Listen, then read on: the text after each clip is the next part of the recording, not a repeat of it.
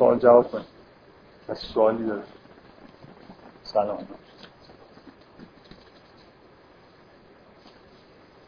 در قبل آخرش بحثایی شد. من کلا از اینکه ادامه پیدا کنم اون بحثا استقبال می‌کنم. آقای گودرزی نیست ای کسی دیگه سوالات مشابه داره.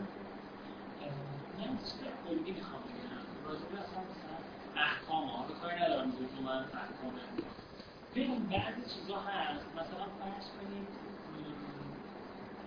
حکم مثلا ارتباط یا حکم مثلا حجاب. یا این یه سری از احکام وجود داره تو قرآن. مثلا وقتی که سوال می‌کنن از اون آدمایی که یه ذره مثلا واردن یا اومدن که سوال رو جواب بدن ببخشید الان حکم ارتداد به عنوان یکی از احکام تو قرآن هست گفتیم اصلا احکام تو قرآن حالا حکم ارتداد که روش بحث هم ولی مثلا فرض کنید یکی از حکمایی که واقعا خود چی خود حجاب حالا حجاب این که آدم ها وقتی که چیز می‌کنن الان حداقل آدمایی که می‌خوان توضیح بدن احکامو خب اکثرا که صحبتشون گوش میدی این خودشون هم یه جورایی چیزن تو این که این حکم. حالا یه ذره مثلا مثلا خدا گفته و خلاصه خیلی ما نمی‌دونیم مثلا چرا باید این کاری کرد و از این حرفا. حالا شاید در مورد حجاب هم باز فکر نشه مثال های مثلا چیزی مثلا همین امکان این که مثلا چیزه. امکان این که این دستگیر در امکان که یه نفر می‌تونه با مثلا تعدد زوجات داشته باشه من احساس کنم استدلالات که الان ما می‌کنیم هرچند که درسته و میشه به درستش هم چیز کرد ولی یه جورایی این چیز دیگه. توجیه بیشتر توجیهه یعنی اگه اگه مثلا مثلا من خودم درست نیست دیگه. نه آره. من خودم چیزم من مثلا خودم دوست داشتم که این حکم تعدد زوجات به من می‌تونید تو قرآن وجود نداره خب؟ یا مثلا اینکه حکم حجاب به این معنی تو قرآن وجود نداره چون مثلا یه مقدار زیادی در نظر آدم مثلا می‌کشن بابت من احساس می‌کنم در مورد احکام به طور خاص احکام که از قرآن استفاده شده بازم چیزه. اینجا جاها هم چیزایی که قرآن نیست آدم می‌تونه بگه نیست و مثلا شبش خلاص شه. ولی یه بعضی چیزا هستش که من احساس کنم قشنگ مثلا یکی نباشه قشنگتر از اینکه باشه. من خودم اذیت خب اولا من بارها این حرف رو زدم که به این راحتی نمیشه. از حکمی که توی قرآن نیست چیز کرد. در ممکنه بعضی از احکام تو قرآن نباشه ولی به اندازه کافی مثلا ما اسناد و مدارکی داشته باشیم که مثلا سراحتا گفته شده یا به سیره مثلا پیامبر بشه ارجاع. خب پس اینکه اگه تو قرآن باشه یا نباشه مثلا میشه در رفت اینکه خب خیلی بحث دقیقی نیست در رفت. بعدم اینکه ببینید به نظر من همه نکته اینه دیگه که ما چقدر احکام رو می‌فهمیم. اگه شکل توجیه پیدا می‌کنه به نظر من یا دلیلی دارن میارن و تو نمی‌فهمی یا اون طرف خوب نفهمیده داره توضیح میده. فکر می‌کنم اگه یه حکم واقعا در آدم بفهمه شکل توجیه نداره. باید جزء باید بدگی بشه برای خب حکم درست. من احساسم اینه که مردم اصولا کم احکامو می‌فهمن. مردم عموما. و کسایی که حتی توضیح میدن معمولا توضیح های خیلی جالبی به عنوان اینکه چرا احکام توی این احکام هست ندارن. و من چندین بار تاکید کردم که احکام توی قرآن به این دلیل نیومدن که احکام فقهی بیان بشن. بیشتر در واقع پیامبره که معصومین هستن که وظیفه دارن که احکام رو بیان بکنن. قرآن بیشتر در بیان مثلا حقیقت و هدایت کلی مردمه و بیشتر در واقع تو قرآن احکام بیان میشه برای اینکه ما بفهمیم که این احکام معنیش چیه و چرا بس من, من کلا جوابم اینه که اصولا ما احکام کم می‌فهمیم. اگه توضیح های غیر متاسفانه یه چیزی هم وجود داره دیگه. ببین الان شرایط یه جوریه که خلاصه وقتی که یه حکمی زیر سوال میره باید هر جور شده یه جوابی بدن. بنابراین اگه جوابش هم ندونن جواب میگن. از خب یه جوری از یه جهات بدتر میشه دیگه. من من منظورم اینه که تو پنج قرن قبل اینقدر علما مثلا در بیان فلسفه احکام تحت فشار نبودن. سوالی وجود نداشت. در واقع جمع سوال کنندگانی وجود نداشت که قدرتمند باشن و اگه جوابشون ندی مثلا یه داد فریادی بکنن و الان دنیا یه جوریه که کلا مسائل دینی زیر سوال هست و باید جواب بعد خب خیلی هم چیز نیست نظر من جواب پیشرفته نیستن خیلی خیلی. چون اصولا این جو خیلی وجود نداشته که بریم دنبال فلسفه احکام در تاریخ. بنابراین این یه چیزی مثل خود فقه نیست که خیلی مطالعه شده باشه. بنابراین خیلی از جواب همینجوری به اصطلاح سردستی ادپاکن که همینطوری حالا سر و ته یه قضیه رو گاهی آدم احساس می‌کنه دارن حرف می‌زنن. چه توجیه وجود داره یا مثلا حداقل من برام خیلی این که مثلا زن ارثش نصف مرده یا اینکه دیش نصف مرده. خب. این قشنگ با اصول چیزی که ما مثلا داریم فکر می‌کنیم یا آدمات منطقی یا چه اعلامی حقوق بشر یا هر چیز دیگه که یه سری آدم نشستن و حداقل فکر کردن که در آوردن خب متناقضه و ما من حداقل از این فکر نشستم. خب حالا هیچ دلیل خیلی مثلا واضحی منطقا به نظر من این انسانمون هم انسانه. و مثلا این دوتا باید دیگرش قرض بشه مثلا راجع به ارث میشه خیلی قبول داری که خیلی داریم از به اصطلاح. دفع خیلی کلی داریم می‌کنیم دیگه. تا تا الان مثلا تعبیر اینه که دیگه به معنای ارزش گذاری آدم و مثلا اگه این دیگهش نصفونه یعنی مثلا نصف ارزش داره. دیگه در واقع یه جبران اون فرض کن که یه نفر زده یه نفر رو کشته طرف مقابل هم قبول کرده که خب این تصادفی بوده و گذشت کرد. حالا باید از نظر اقتصادی جبران بشه جای خالی اون آدم. خب تو انتظارت اینه که به اصطلاح خلای وجود یه مرد رو در جهانی که زنها در واقع کار اقتصادی نمی‌کنن. اون بند اصلا من ما ما داریم سعی می‌کنیم بفهمیم که اون موقع احکام یعنی چی. اگه خوب بفهمیم بعد می‌تونیم تصمیم بگیریم که کدوم احکام احکامی که مربوط به مسائل اجتماعی و اقتصادی هم قابل چیزن دیگه برای تو اگه شرایط صورت مسئله عوض شده باشه که نمیشه هم جواب دوباره بهش داد. اینکه این چیز بدیهیه که دیگه در واقع جبران خسارت اقتصادی بنابراین همون نصف شاید در موقع خود زیاد. و از اون ارث هم همینجوریه. مرد چون در واقع نیرویی که کار اقتصادی می‌کنه و باید بکنه و موظف انجام بده بنابراین باید, باید بیشتر ارث بده اون موقع زمانی که این احکام نازل شد از اون ور اشکال وجود داشت که اصلا زن چرا باید ارث بده زن که کار نمی‌کنه زن که مثلا تو امور اقتصادی فعالیت نمی‌کنه.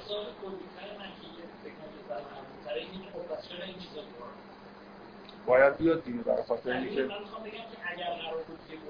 نه این این این تصور که یه حکمی که تو قرآن اومده به معنای ابدی بودنش هست هم درست نیست. چیز نکته مهمی توی اون حکم وجود داره که باید دانسته بشه. ممکنه تو مثلا فرض کن بذار من اینجوری بهت بگم همیشه این, این سوال اینجوری با این مثال جواب میدم. من از اینکه حکم بردهداری توی قرآن هست چیز خیلی مهمی می‌فهمم. اینکه کارگری که جانشین بردهداری شده و خیلی هم با بردهداری فرق می‌کنه حرام نیست. اینکه یه نفر نیروی کار خودش رو یکی دیگه بفروشه حرام نیست. کاملا جای شک و شبهه وجود داره که حرامه. به نظر من نزدیک به حرام ممکنه آدم فکر بکنه باشه. یعنی یه نفر سرمایه داره یکی نداره اینو مثلا اجیر بکنه. در مقابل حالتی که ممکنه خیلی هم رضایت نداشته باشه. به هر این این عمل اجیر کردن حرام نیست برای اینکه حتی برداری حرام نیست. این شرایط اقتصادی گاهی طوریه که خب برای یه نفر برای کسی کار اون موقع یه جور قرارداد اقتصادی داشتیم الان یه جور دیگه. اینکه من فکر می‌کنم که همه احکام این این, این خیلی مهمه که اینو به یه حکم رو قرآن میاد معنی ابدی بودن نمیده. ولی معنیش اینه که یه چیز خیلی مهمی ازش باید بفهمید نکته خیلی مهمی توش هست که قرآن ذکر شده. ولی اگه مثلا یه چیز قابل به اصطلاح تعویزی بود لزوما توی قرآن لازم نبود ذکرش. این یه نکته ببین حالا همین امروز ما انشاءالله می‌رسیم در مورد مثلا یکی از این آیه های سوره نور که به نظر میاد اصلا حکم اصلا حکم مهمی نیست. ولی یه طبعاتی داره یه چیزی ازش می‌فهمیم. ما از احکام چیزایی می‌فهمیم به غیر از اینکه ببین یه،, یه چیزی در تو قرآن تو قاموس قرآن یه چیزی وجود داره به اسم حکمت.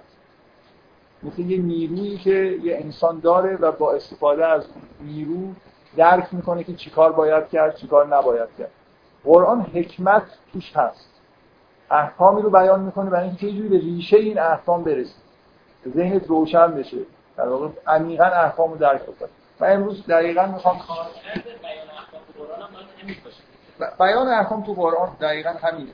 تو حکما رو همه حکما تو قرآن نیومده. بعضی از احکام اومده جزئیاتش نیومده. و اصلا هم قرار نیست که ما قرآن رو بخونیم و احکام ازش استخراج بکنیم. از اصول احکام تو قرآن هست. ولی بحث دادن احکام به عهده پیامبر و معصومینه ولی توی قرآن احکامی که اومدن خیلی خیلی معنی دارن خیلی در واقع روشن کننده یه چیزایی هست. من واقعا امروز این اولین چیزی که اینجا نوشتم اینی که می‌خوام امروز برگردم به متن مورد احکام صحبت بنابراین این در حالی که خیلی سوالات کلی بود ولی برای با فضای بحثایی که امروز می‌خوام بکنم خیلی طبیعی بود که بحثای همون بخش میانی سوره رو ادامه بدیم تمثیلا و اینا ولی من هم این احساس توی من بود که یه جوری رفتیم این تو و دیگه اصلا کلیت سوره رو انگار فراموش کردیم. در این جلسه من میل دارم که یه خود در مورد احکامی که قبل از این آیات اومده. می‌خوام سعی کنم نشون بدم که دقیقا چجوری توی قرآن میشه معنی احکام رو فهمید یه چیزی یه چیزی بیشتر از اونی که به طور عادی ممکن آدم بفهمه اینکه این حکم چرا وضع شد. یه خود عمیق‌تر مثلا یکی دو تا از این حکمایی که این سوره هست و در موردشون بحث با توجه اینکه الان یه دیدگاهی پیدا کردیم دیگه. این سوره ممنوعیت رو ذکر می‌کنه که تو روابط زن و مرد هست و بعد می‌رسه تو اون قسمت میانی ادعای این وجود داره که رابطه بین زن و مرد توی پوشش خانواده می‌تونه چیز خیلی خیلی جالب باشه. بنابراین یه جوری با استفاده از اون دیدگاهی که پیدا کردیم که چجوری می‌تونه جالب باشه چقدر جالب و اینا می‌تونیم برگردیم ببینیم چرا یه چیزایی ممنون شدن دیگه. بذار من یکی دو تا نکته مقدماتی می‌خوام بگم که خیلی چیز نیست به اصطلاح. به بحث یکی این که من هم توی جلساتی که در مورد فلسفه به اون داستان آفرینش تو قرآن بحث می‌کردیم هم توی این جلسات فکر می‌کنم نه اینکه بخوام بگم که تعمدن این موضوع رو انتخاب کردم که اینو نشون بدم. ولی فکر می‌کنم باید این احساس به وجود اومده باشه که اگه با دقت قرآن بخونی قرآن بیشتر از یه مقدار از این چیزای خیلی ظاهریش که رد بشید بیشتر شبیه متون عرفانی ماست شبیه مثلا فرض کنید متون فقهی یا بقیه متون دینی که داریم. یعنی مثلا فرض کنید وقتی داستان آفرینش عمیق میشید می‌بینید که ادعاهایی مثل همون چیزایی که عرفا میگن. اینکه باید مثلا یه جوری از عالم جسمانی دور شد به عالم معنا به وحدت رفت کثرت وحدت اینا توی اون داستان بالاخره هست. اینجا شما مثلا اینکه به هر حال توی متون عرفانی زیاد می‌بینید که حرف از این است که همه چیز مثلا در مدار عشق میگرده و این حرفا. شما با سراحت که همچین آیه تو قرآن نمی‌بینید ولی از دقت می‌کنید می‌بینید که زیر در واقع این آیات که همچین جریانایی هست. این به نظر من خیلی مهمه که یه نفر به این نتیجه برسه. اینکه متون عرفانی رو دست کم نگیر چیزایی تو قرآن هست که با در ظاهر یعنی هم که سرسری بخونید نمی‌بینید ولی اگه عمیق بشید به یه ادعاهایی می‌رسید شبیه ادعاهایی که عرفا کردن مثلا از من بپرسید نزدیکترین کتاب مثلا به قرآن چیه؟ شد بگم دیوان حافظ کتاب به زبان فارسی. روحیه ای که توی کتاب های عرفانی هست خیلی خیلی نزدیکتر اون چیزاییه که در قرآن داره بیان میشه تا مثلا فرض کنید الان به عنوان نمونه من دارم میگم که سوره نور شاید سوره ای که بیشتر از همه سوره های قرآن باشه از احکام. مثلا شروع میشه با بیان احکام نصف بیشتر سوره بیان مثلا یه سری احکام با یه جهتگیری کاملا خاص. ولی واقعا وقتی دقیق میشه می‌بینید که اون احکام خیلی چیز نیستن دیگه اینجوری نیستن که مثلا مثل رساله داره یه چیزایی گفته میشه که چه جوری مثلا چه کارهایی رو انجام بدید بیشتر معنی دارن در جهت اینن که یه فضایی ایجاد بکنن و الان الان به نظر من سوره نور کاملا شبیه شده به این بحثایی که داریم می‌کنیم به بحثایی که در عرفان هست. من امروز این کتاب رو فکر می‌کنم در قبل اسمشو بردم آوردم که بهتون نشون بدم. کتاب یه کتابی به اسم ابهر العاشقین مال شیخ روزبهان بقیه شیرازی. من فکر می‌کنم هیچ کتابی وجود نداره در فرهنگ ما که از این به محتوای سوره نور نزدیکتر باشه. اصلا این کتاب در یک کلام میشه گفت محتواش اینه که چجوری عشق انسانی تبدیل مثلا به عشق ربانی میشه و عشق انسانی چیه چه مدارجی داره و چند تا مثلا سرفصلاش اگه بخونم شاید جالب باشه. تمام مثلا چند تا فصل حدود 20 و 33 فصل مثلا فرض کنید اسمای فتوا عربی ولی کتاب فارسی. فی ملاطفت العاشق و معشوق. مثلا فصل اوله فی محبت مقدمت العشق. فی بدایت العشق مثلا در شروع عشق. فی تربیت العشق فی نزول العشق. میگه مثلا یه جاهایی هست که فی بیان مقامات العشق الانسانی مقامات عشق انسانی رو میگه. یا فی مراقبت التي دیگه در مراقبت از این به اصطلاح عشق انسانی هم یه فصل داره.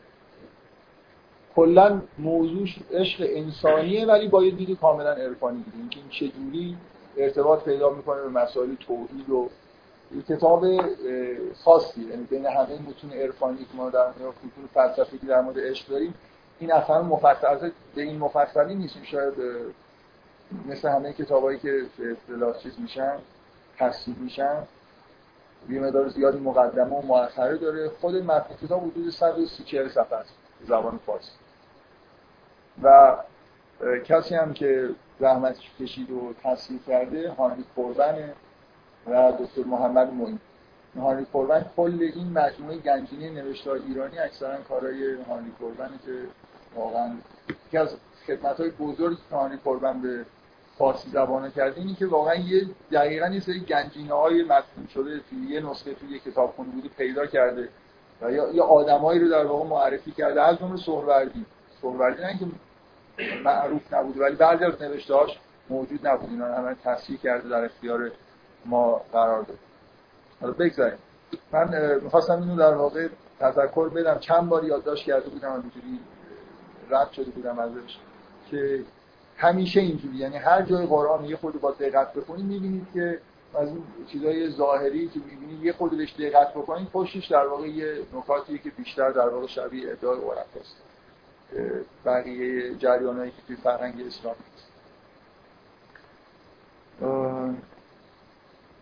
باز دوباره اینجا نوشتم که اینو یادآوری بکنم که از صرف و نفع هنوز استفاده نکردم و دوباره اینو یادآوری بکنم که این کلمه عشق ما اینجا به کار می‌بریم ولی با اون عشقی که در ادبیات هست تفاوت عمده داره. چیزی که در ادبیات معمولا به عنوان عشق در واقع بهش پرداخته میشه اولا شروع عشق مثلا یه جرقه های عاشقانه هست و التهابای اول در حالی که اینجا حرف از اینه که دو نفر با هم دیگه زندگی کردن و سالها گذشته و انگار با هم دیگه یه مسیری رو طی کردن به یه جایی رسیدن. دیگه اون شور و التهابای مثلا دیوانوار اولیه نیست. من نمی‌خوام بگم اونا بده ولی معمولا ادبیات ایران و ادبیات همه جای دنیا بیشتر در واقع تو مقدمات عشق که هنوز به سال نرسیدن همیشه در حال هجران و اینا هستن. اینجا حرف از هجران نیست. اینجا در واقع حرف از یه خانواده ای تشکیل شده و همه چیز به خوبی پیش رفته و یه انگار یه مسیر رو با هم دیگه دو نفر طی کردن به یه جایی رسیدن. و به اضافه این چیز خطرناکتر این که همیشه در تمام متون ادبی تقریبا همه متون ادبی ایرانی و غیر ایرانی عشق کاملا از دیدگاه مردانه توصیف میشه. یعنی خیلی مشکل ایجاد می‌کنه. همه همه توصیف هایی که ما تقریبا تو ادبیات داریم نمونه عشق از دید مرداست در حالی که عشق از دید زنها نه اینجوری شروع میشه نه اینجوری ادامه پیدا می‌کنه. در حال این مهمه که چون واژه‌ای برای این چیزی که توی قرآن داره توصیف میشه تو این تمثیل وجود نداره حالا من بارها گفتم که از همون واژه عشق استفاده می‌کنیم ولی منظورمون اون چیزیه که اینجا در واقع یه رابطه عاشقانه که منجر به تشکیل خانواده شده. مدت ها گذشته انگار یه جوری به یه تعالی رسیده. نیروی نیرویی که توی جنسیت وجود داره به اصطلاح تصدیق شده. بلافاصله می‌بینید بعد از اینکه تمثیل میاد حرف از اینه که اینا تثبیت می‌کنن. یعنی به یه جایی رسیده که این شور در واقع عاشقانه تبدیل به شور ستایش کردن شده. ستایش خداوند اینجوری نیست که مثلا فقط در حد یه چیز انسانی باقی مونده باشه. این این ادعای اساسی که به نظر من توی سوره وجود داره. این این رابطه ای که از جنسیت در واقع شروع میشه منشأ جنسی داره می‌تونه در واقع تا این حد به تعالی انسان کمک بکنه و تصعید بشه به جای خیلی بالایی برسه. این چیزی که من می‌خوام برگردم به سوره نگاه بکنیم حالا یه تئوریایی پیدا کردیم دیگه که چجوری همچین اتفاقی میفته و معنیش چیه می‌تونیم حالا برگردیم خود در با این دانشی که داریم حالا به احکام نگاه کنیم ببینیم چی می‌فهمیم. خب بذارید من اون چیزی که در واقع بهش رسیدیم از توی همون تمثیلات من کاری که توی جلسه سه چهار جلسه قبل کردیم این بود که خود از متن در واقع فاصله گرفتیم تئوریایی که وجود داره رو مرور کردیم و سعی کردیم این کدومش هست که با این متن بیشتر تطبیق داره دو تا از حرفایی که در مورد به اصطلاح انسانی زده شده با این سوره تطبیق داره و با همون تمثیلایی اونجا هست. یکی در واقع اون حالتی که توی همون تمثیل هست که چجوری در واقع آتش توی محفظه مهار میشه در یه جای استقرار پیدا می‌کنه و نور میده. اینکه عشق عشق می‌تونه در واقع اون شور عاشقانه می‌تونه تبدیل معرفت بشه در, در پرتو اون میشه در واقع معرفت پیدا کرد. و توی اون تمثیل یه در واقع بیانی از پی شدن یه سری مدارج از انگار از جامعه به سمت مثلا آتش و بعد از آتش به سمت نور وجود داره که بنا به اون به اصطلاح دیدگاه های باستانی که دیدگاه جالبی هستن یه جوری طی کردن مراتب وجود به معنای واقعی کلمه هست. بنابراین یه تئوری اینه که عشق انسانی می‌تونه انسان رو واقعا به معنای واقعی کلمه از یه مراحلی از مراتبی از وجود بگذرونه و به یه عالم مثلا نورانی برسونه اینکه از خاک مثلا این شعر معروف مولوی که جسم خاک از عشق بر افلاک شد اینا ریشه های قرآنی داره حالا اگر توی اشعار اشاره نمیشه و حتی اگر مولوی مثلا فرض کنید هیچ. توجهی به این نداره که این آیات هم به هم چیزی دارن اشاره می‌کنن یا نه. عرفا اصولا چیزایی که می‌بینن رو میگن حقایقی رو می‌بینن میگن. در همینه که در واقع به یه جاهایی از قرآن خیلی نزدیک میشن. بدون اینکه ارجاع بدن. گاهی هم خب به وضوح ارجاع میدن کما اینکه تو این کتاب به همین آیات سوره نور یه ارجاعاتی هست. و تو اون تئوری اول در واقع اساس کار این که یه جوری این احساس میل جنسی که مثلا جنبه جسمانی داره یه جوری غرق در عالم معنا میشه. یعنی از حالت یه میل کلی نسبت به جنس مخالف کاملا در میاد. تحت تاثیر در واقع هم رابطه عاشقانه تبدیل میشه به یه رابطه خاص یعنی دو نفر و در اون میل جنسی به اون معنای کلیش انگار دیگه از بین میره. فقط با یه پوششی از عواطف و معانی در واقع تبدیل به چیز دیگه میشه. من نکته دیگه ای که در واقع جلسه قبل بهش اشاره کردم که به نظرم خودم خیلی مهمه اون تئوریه که خیلی قدیمیه و میگه که در واقع اصلا زن و مرد مثل دو تا نیمه یه موجود کامل هستن و عشق در واقع باعث تکمیل این دوتا میشه. اینا رو به تعادل میرسونه. من دفعه قبل فکر می‌کنم خیلی با وضوح زیاد به نظر من که این قسمت خیلی واضحه. که اون اشاره ای که به اصطلاح لا شرقیه و لا غربیه هست که انسان در حالت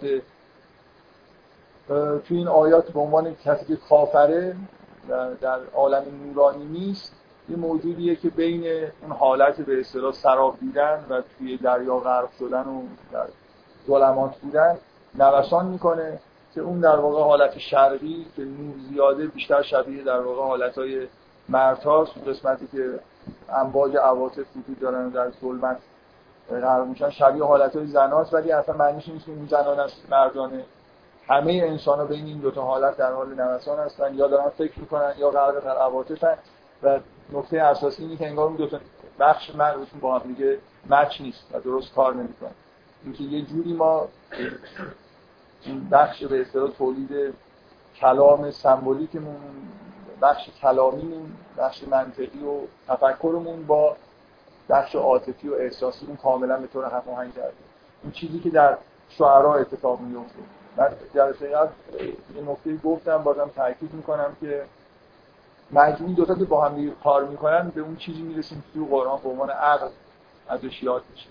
بنابراین این تصور که فکر کردن یه مثلا با این نئوکورتکس که داره کار می‌کنه به چیز عاقلانه می‌رسیم غلط. من برای این مخصوصا میگم که مردها از قدیم الایام زنها رو به ناقص العقل بودن متهم کردن در حالی که هیچ فرقی نمی‌کنه. الان این دنیا رو مردا ساختن دیگه. ناقص العقل بودنشون کاملا مشخصه واقعا. عقل داشتن که به همچین جایی نمی‌رسی کاملا با همون نئوکورتکسش دنیا رو ساختن. بدون اینکه به اون بخش پایین ترش در واقع دقت بکنه چیزی بکنن سیگنالی از دریافت بکنن با نئوکورتکس هم چیزی در میاد دیگه فرهنگی که پر از واژه‌هایی که به چیزی اشاره نمی‌کنه. در واقع فرهنگی که پر از سرابه دیگه دنیا. الان این بحث‌های پست مدرن که اصلا ما وارد یه دنیایی شدیم که همه چیز مجازی اصلا هیچ چیز واقعی وجود نداره. همه چیز تبدیل به سراب شده. همه دنبال یه چیزایی هست که اصلا وجود نداره.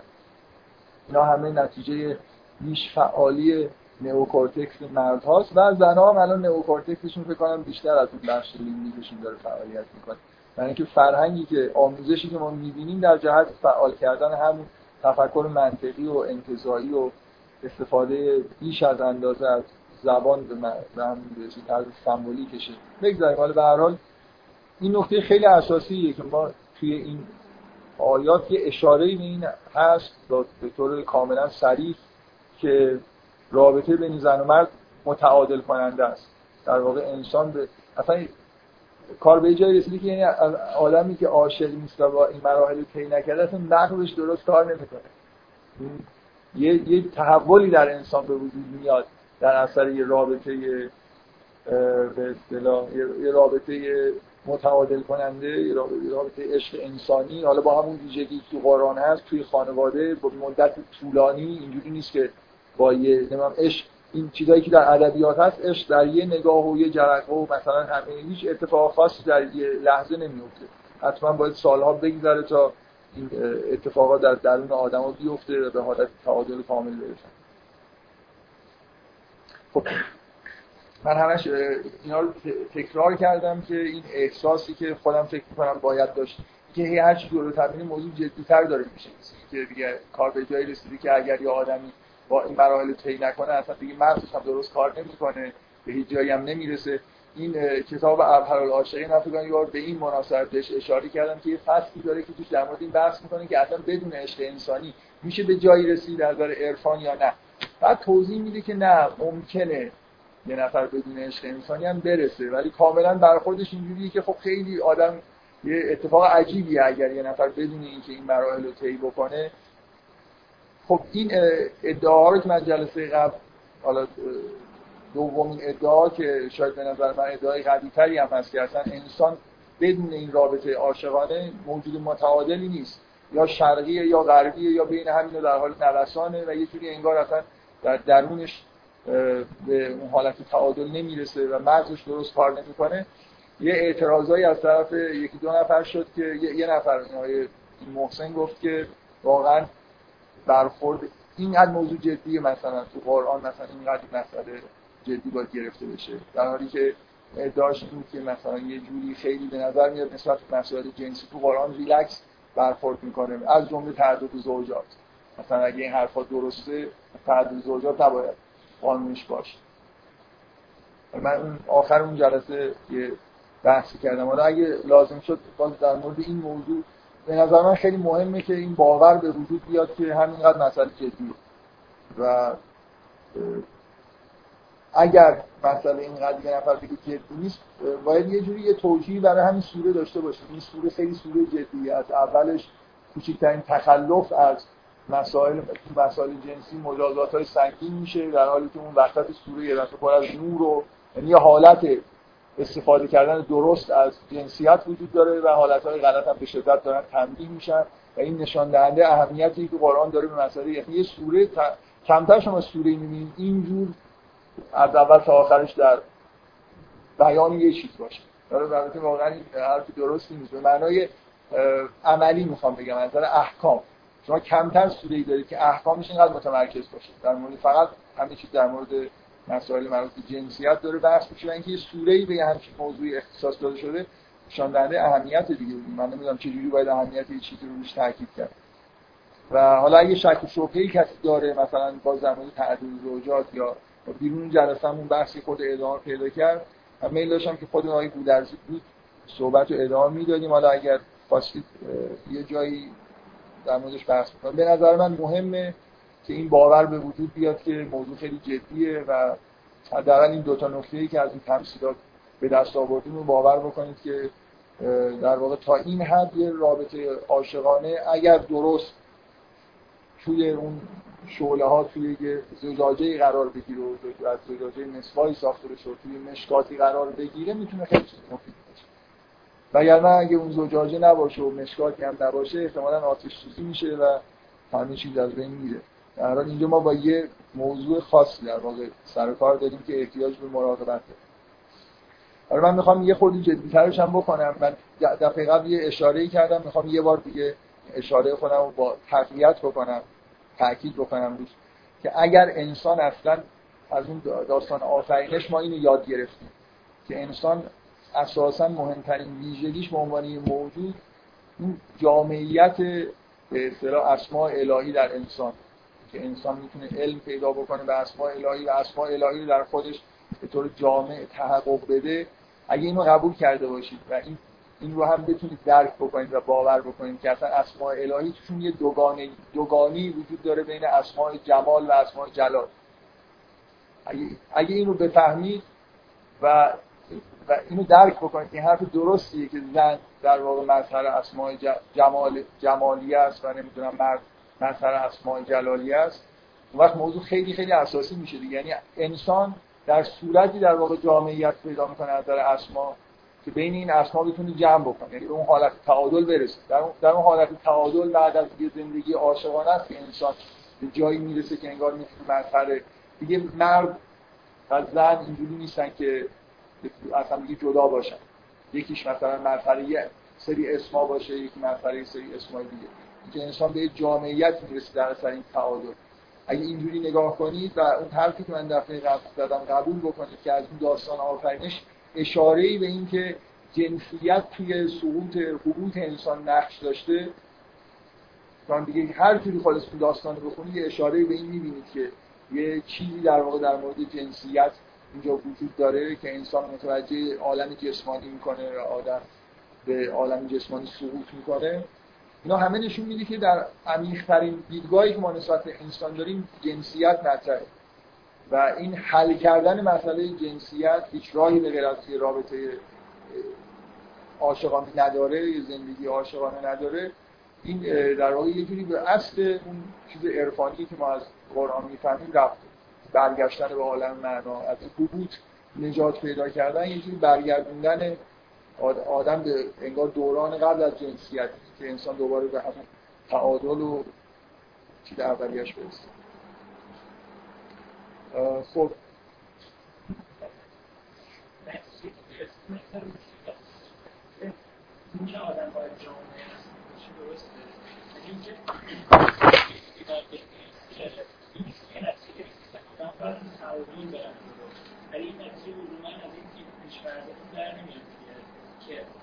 مثلا یه مثلا کنید که از این چیزش اینه که آدم مثلا به طور کامل اسماء جلال داری داشته باشه. مثلا این طرف طور کامل اسماء جلال جمال داری داشته باشه. بعد مثلا این پرسته هستن یعنی با این که آدم اول باید به تعادل برسن بعد که تعادل پیشرفت کنن. خب. لزوما از این خب انسان باید از این چیزا در میاد که انسان باید به اون حالت مت...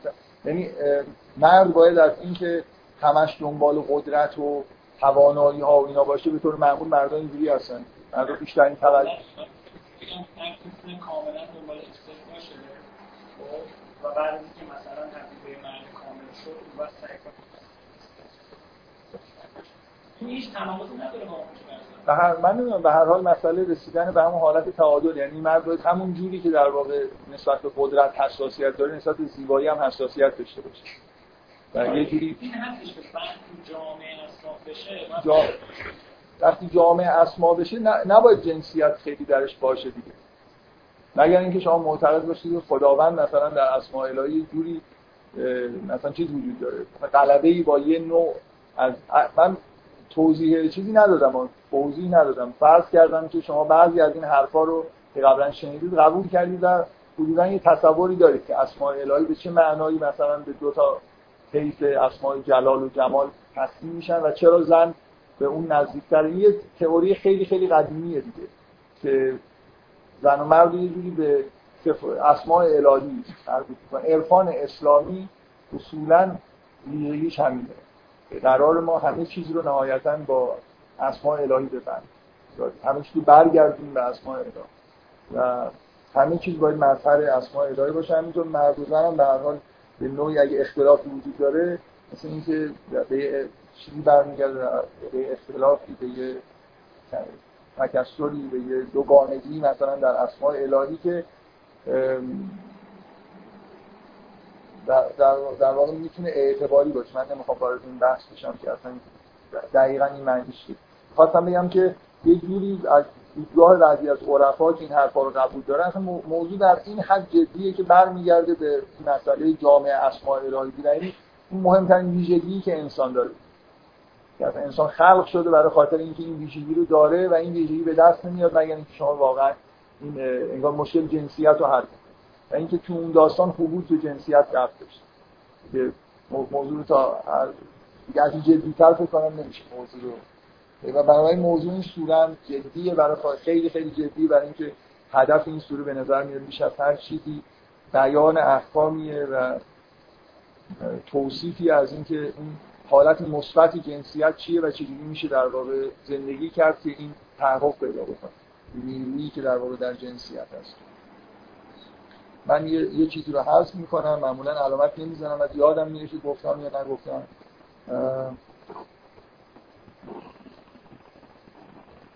من بذار یه آیه دیگه ای از قرآن که فکر آیه تکان دهنده هست بگم برای کسایی که خودش اولا من بارها اشاره کردم که این داستان موسی این بخشی که مربوط به رابطه با دختر شعیبه آشنایی با دختر شعیب علاقه ای که ایجاد میشه و از این طریق موسی به خدمت شعیب می‌رسه و پیامبر میشه به طور خیلی واضحی در واقع ستایشی از عشق انسانی که در موسی در پرتو این علاقه ای که پیدا می‌کنه در واقع به خدمت شعیب می‌رسه و به پیامبری می‌رسه. تا توی داستان موسی بعد از اینکه این صحنه میاد صحنه وقت دیگه اون هشت سال و ده سالی که اون وسط گذشته چه اتفاقی افتاده ده سالی که مثلا خدمت کرده برای شعیب ما شرحی از اون نمیشن انگار مستقیما از این صحنه رابطه بین موسی و دختر شعیب و قراری که با شعیب می‌ذاره منتقل میشیم به جایی که موسی داره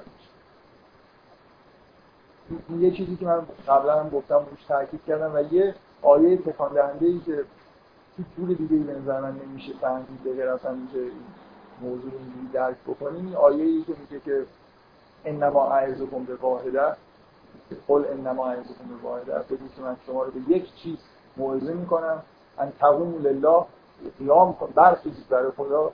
مسنا و فراد دو نفری و یه نفری. دو نفری مطمئنه منظور با دوستت که نیست که مثلا تو مثلا با یکی از رفقات یا با استادت. استادت که قبلا برخواسته و مثلا رفته. هیچ. آدم فکر نمی کنم که ذره سر سوزنی به درک متن داشته باشه. چیزی به غیر از این بفهمی که منظور اینی که به طور طبیعی برخواستن و طی کردن راه خدا دو نفریه. مگر حالا حالا نشدم مثلا یه نفری هم امکانش هست ولی واقعا ترجیحش انگار با دو نفری راه کردن. و سوره نور اختصاصی به همین داره به این پدیده دو نفری به جایی رسیدن.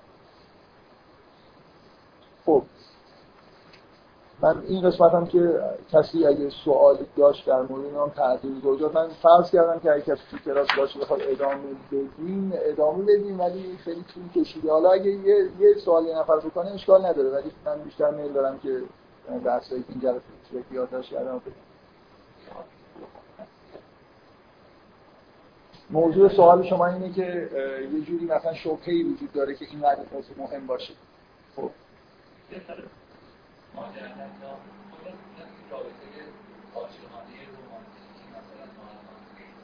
رمانتیک چیزا ببینید چیز رمانتیک اینجا وجود نداره. رمانتیک همون ویژگی توصیف عشق ادبیه که من مدام دارم این تذکر میدم که این چیزی که توی قرآن هست خیلی در واقع عشق پخته شده چند سال گذشته و تحت پوشش خانواده و بچه هایی به وجود اومدن. این رابطه ای که اینجا بین زن و مرد هست با اون حالت های رومانتیک و نمی‌دونم هجران و اینا. من نمی‌خوام بگم ممکنه مقدمات اونجوری داشته باشه ولی در مورد موسی که می‌بینید کل ماجرا چند ساعت, ساعت کار بیشتر طول نمی‌کشه تا همه چیز درست بشه. ولی در حال واژه رمانتیک نه خود حساسیت داره. فکر می‌کنم یه چیزی هست که شیرش خود در ادبیات در اومده. خب.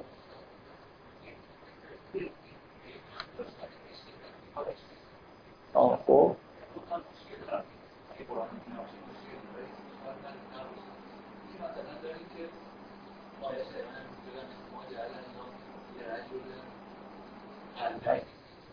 خب. آره.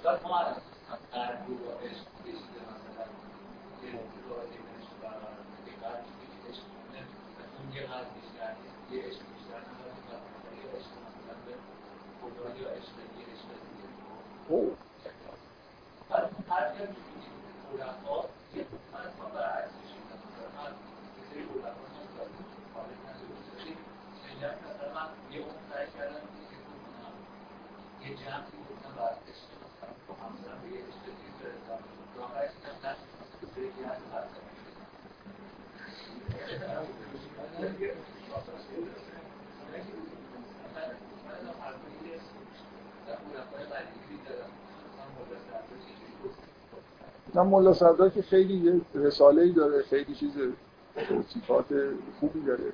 ملا صدرا که مشکلی نداره. سینا نه که این فیلسوفای ما همه خیلی با هم تئوری ها ما اصلا تئوری پردازی کردن که چجوری عشق می‌تونه منجر به معرفت بشه. ولی مثلا عرفان هندی اکثر مثلا چیزا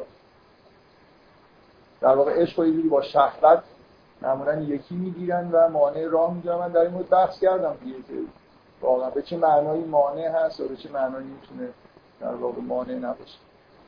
من اون آیه که چیز یعنی شما می‌خواید بگید که اگر اگر حالا فرض بکنید که قلب چیز به اصطلاح عشق عشق به مثلا همسر با عشق به خدا یه در کنار هم دیگه با هم مثلا چیز دارن تعارض دارن مثلا نه در واقع در واقع هر کدوم از دو تا همسر از معشوق توی معشوق خودشون به اون سمت که انگار نگاه می‌کنن به سمت خدا دارن نگاه می‌کنن. کاملا اینجوریه. عشق واقعی اینجوریه. شما در واقع یه چیز الهی رو انگار در طرف مقابل کشف می‌کنید. اصلا از طریق اون آدم به به یه چیز الهی می‌رسید. مثل اینکه به خود عمیق‌تر از رابطه های به اصطلاح حالا گذر معمولی اینکه واقعا یه نفر در طرف مقابل خودش یه چیز الهی می‌بینه دیگه. یه انگار یه چیز مطلق و نامتناهی می‌بینه.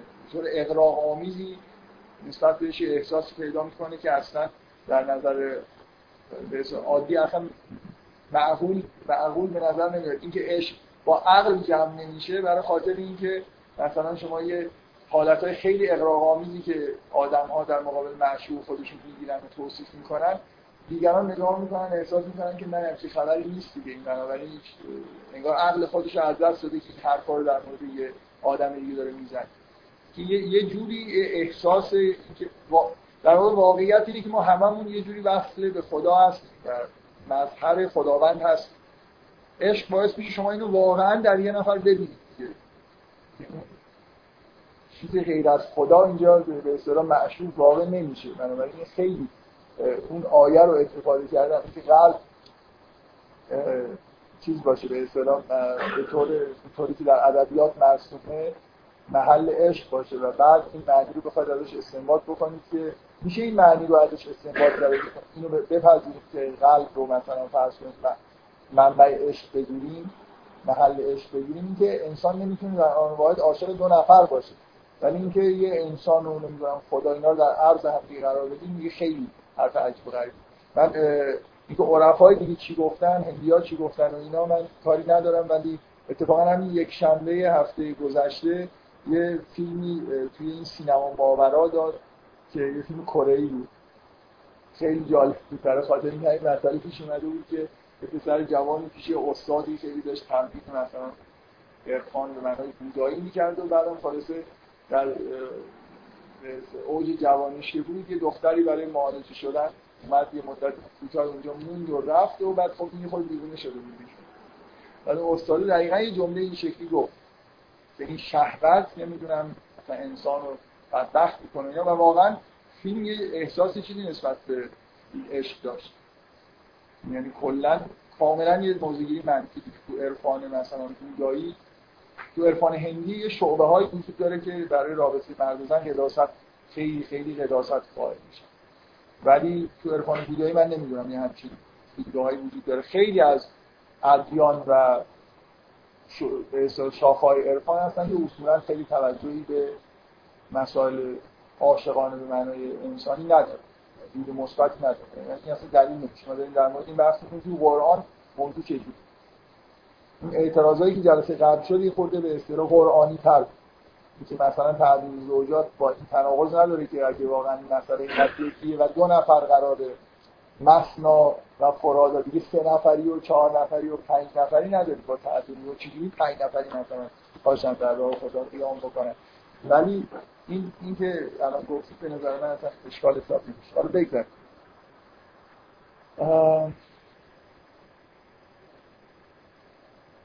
این چیزایی رو اگه نگم فکر می‌کنم بعدا ممکنه.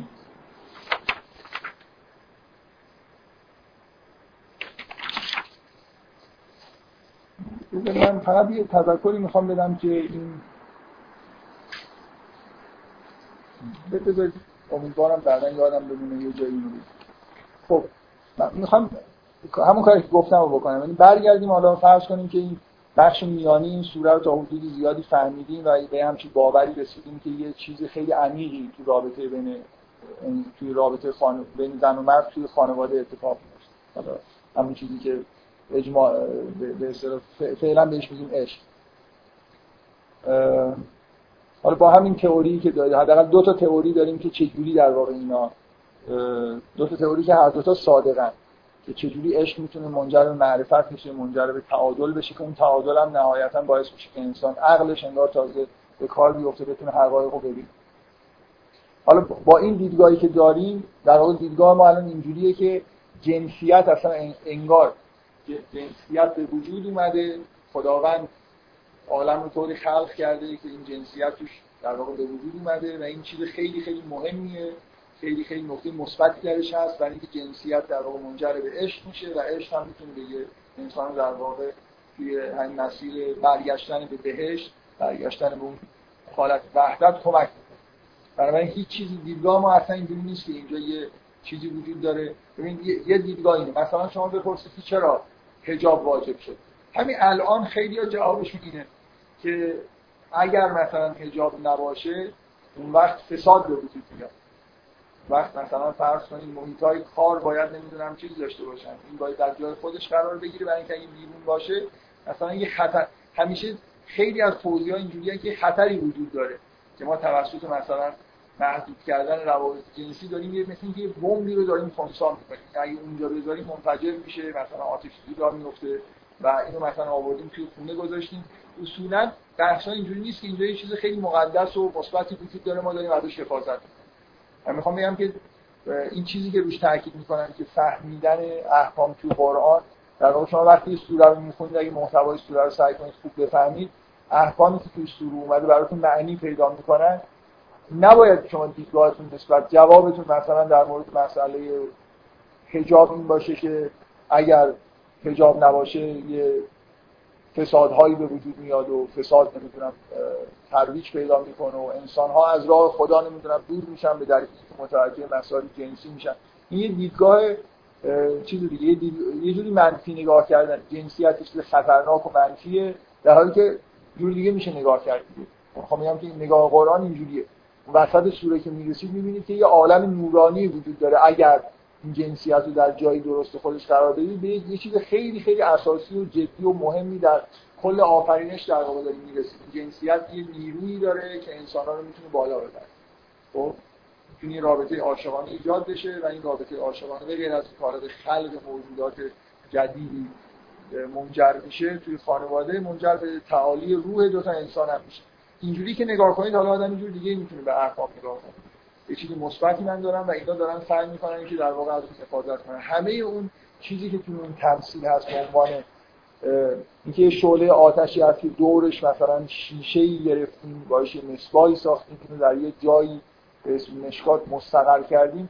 همه احکامی که در واقع توی این سوره اگه بپرسید اون زجاجه چیه مشکات چیه همه این چیزایی که توی همین سوره هست در جهت ساخته شدن اون مصباح و زجاجه و قرار گرفتنش در یه جای محکمه. در واقع همه اون تمثیل چی داره میگه که اینجا شعله آتشی هست که اگر ازش خوب مراقبت کنید دور برش چیزایی بذارید تبدیل به چیزی میشه که نور بده. اصلا چراغ همینه دیگه. چراغ برای چی ساخته میشه؟ شما یه شعله رو توی یه چیزی می‌ذارید که محافظت بشه و نور بیشتر. در واقع شما چراغ دیگه شعله رو نمی‌بینید. فقط انگار یه وسیله که اون شعله رو تبدیل کنه به یه چیزی نورانی. و من کاری که می‌خوام بکنم اینه که خود برگردیم به احکامی که سوره هست. مثلا به حکم حجاب نگاه کنیم سعی کنیم بفهمیم که از این سوره چی می‌فهمیم در مورد حجاب. به عنوان یکی از احکامی که مقدمه است برای خاطر اینکه اون اتفاق مثبتی که بین انسان ها می‌تونه بیفته در واقع اتفاق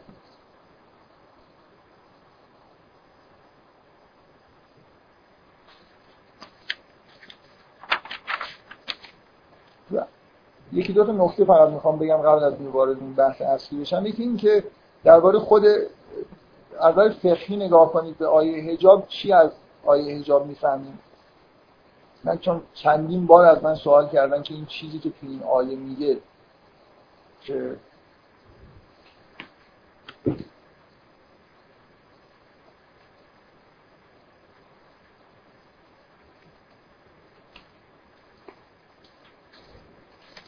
قرآن همراه نیست کسی همراهش هست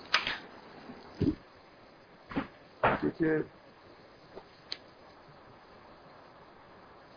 وقل للمؤمنات یغضضن من ابصارهن و یحفظن فروجهن ولا یبدین زینتهن الا ما ظهر منها ولی یضربن بخمرهن علی جیوبهن. این که آواران ترجمه کرده به زینت و آرد باید سینو بر دوش خود را به مهنعه بپوشاند اینکه این این آیه یعنی چی؟ ولی یضربن بخمرهن علی جیوبهن خب یه آیه که ممکن شما بگید که آره مثلا کلمه مغنعه رو جای مثلا به خمور نه علاوه نه بگید مغنه رو روی دوش خودشون بزنن روی سینه های خودشون بزنن.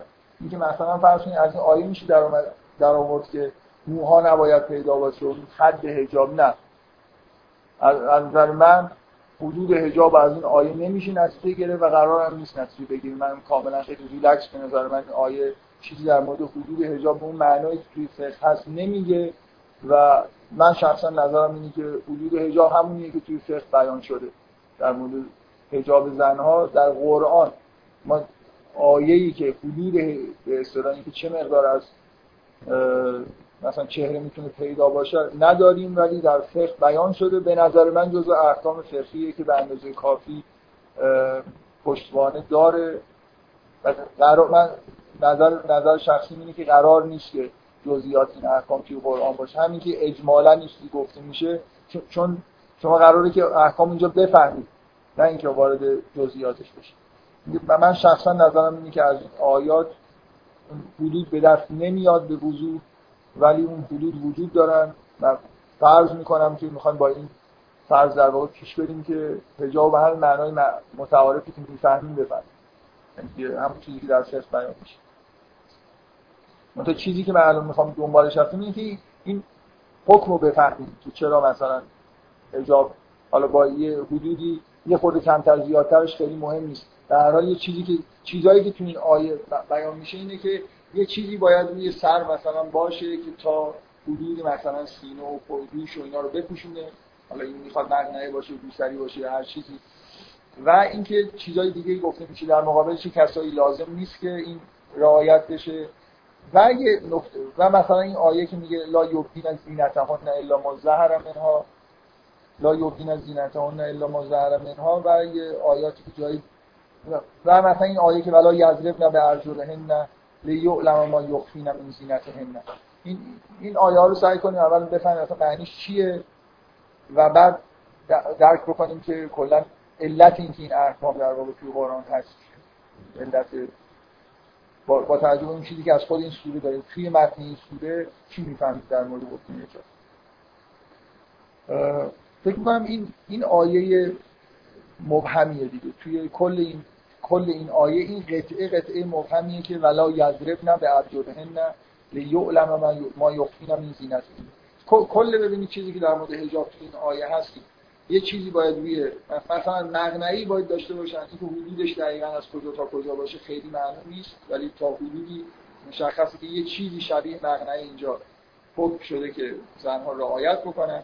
به اضافه اینکه لا یومین از زینت همون نه الا ما زهر منها من فکر کنم نمی‌دونم الان این آیه مثلا چه این قرآن چجوری اینو ترجمه کرده که میگه از زینت و آرایش خود.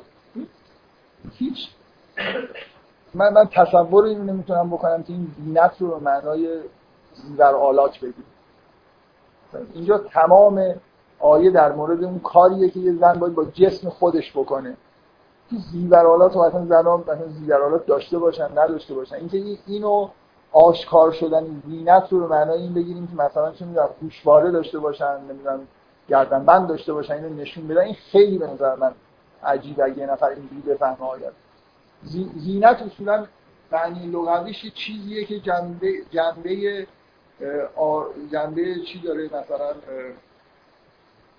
جنبه نمایشی داره. یه چیزی که زائده و فقط مثلا از زیبایی مطرح من, من یه چیزی رو بهش میگم زینت که یه چیزی به خودم مثلا فرض کنید اگه آویزون می‌کنم که جنبه آرایش داره دیگه. خب. آره زیبر آلات زینت هستن برای خاطر اینکه جنبه آرایشی دارن. در واقع ضرورت انگار ندارن به غیر از اینکه زیبا هستن. کل این آیه در مورد من که به وضوح اینجوری می‌فهمم. کل آیه در مورد اون رفتاریه که زن باید نسبت به جسم خودش داشته باشه. و در جسم زن هم زینت هایی وجود داره در خود جسم. یعنی چیزها انگار یه بخش هایی از جسم زن هست که یه جوری بیشتر از هر چیزی برای برای زیبایی هست. نه برای مثلا اینکه کارکرد خاصی داشته باشن. و این چیزیه که اون این چیزیه که زن باید رعایت بکنه و اینو ظاهر نکنه. زیبایی های جسم خودش رو جنب... اون بخش های مثلا از جسم خودش رو که احساس احساسش نسبت به اینا حالت زینتی داره اینا رو نباید ظاهر بکنه. ولا یضربن به ارجلهن لیعلم ما یخفین من زینتهن مثلا بعضی یه داستانی میگن که در قدیم اینجوری بود که خلخال به پاشون میبستن بعد مثلا پاشون می‌ذارن به زمین که اون خلخال پیدا بشه. واقعا من نمی‌دونم این خیلی به نظر من خیلی عجیبه. اینکه مثل اینکه داره به زنها میگه که شما یه زن می‌تونه لباس بپوشه ولی در این حالی که کاملا لباس یعنی حجاب رو رعایت کرده می‌تونه طوری در واقع یه بخشایی از بدن خودش باز به نمایش بذاره از زیر لباس. می‌تونه پاهای خودش رو مثلا به زمین بزنه تا یه چیزی انگار از بدن خودش رو آشکار بکنه. من این حقیقتش رو بخواید وقتی احساس کردم این آیه رو فهمیدم که یعنی چی؟ که توی یک کتابی که اصلا یادم میاد توی اینترنت یه جایی خوندم که چرا زنها کفش پاشنه بلند چه فلسفه ای زنها چرا اینقدر زحمت می‌کشن و این کفش های پاشنه بلند از غریب میپوشن که اینا اینا یه خورده چیزی دیگه. من من معمولا توی این جلسات خیلی با احتیاط سعی می‌کنم که وارد جزئیاتی نشم. حالا من این از یه جایی نقل می‌کنم که کفش پاشنه بلند انگار یه خاصیتی داره که وقتی که اونجا اینجوری نوشته من باور کنید خیلی هم برای اینجوری که بفهمم دقیقا یعنی چی. همون چیزی که خوندم و براتون نوشته که کفش پاشنه بلند باعث میشه که یه جور تموجی در بدن زن ایجاد بشه که جذابه. خب؟ خب. من یه چیزی که می‌دونم اینه که زنها نسبت به جسم خودشون یه احساساتی دارن که مردان ندارن و نمی‌فهمن. و یه ریزه کاریایی مثلا تو رفتار زنها هست که ممکنه ما اصلا درکش نکنیم. و این آیه هم خطاب به زنهاست به اونا داره چیکار این آیه رو اونا بهتر می‌فهمن که این منظور از این چیزا چیه. به هر حال زینت رو من مطلقا نهی می‌کنم شما از این زینت رو معنای جواهر آلات و زیور آلات بگیرید. زینت منظور باز یه چیزهایی در جسم خود زنه که قرار نیست که ظاهر بشه. شما می‌تونید لباس بپوشید حجاب کاملا داشته باشید ولی باز به اصطلاحی که تو خود قرآن هست تبرج داشته باشید. یعنی جسمتون رو یه جوری از زیر لباس هم مثلا به نمایش بذارید. کما اینکه الان در ایران با توجه به اینکه اجبارا یه ده حجاب دارن و میل ندارن حجاب داشته باشن خب خیلی کارا می‌تونن انجام بدن. اون چیزی که تو این آیه داره گفته میشه اینه که علاوه بر اینکه مثلا یه حدود لباسی رو رعایت می‌کنید اون حس اظهار کردن جسمانی رو نداشته باشید چیزی که الان همه دنیا در غرب ترویج می‌کنن که زنها باید بدن خودشون رو ابراز بکنن. در واقع یه جوری نه کردن از اینکه بدن ابراز نشه. حالا من می‌ذارم به عهده هر کسی خودش بفهمه که یعنی چی.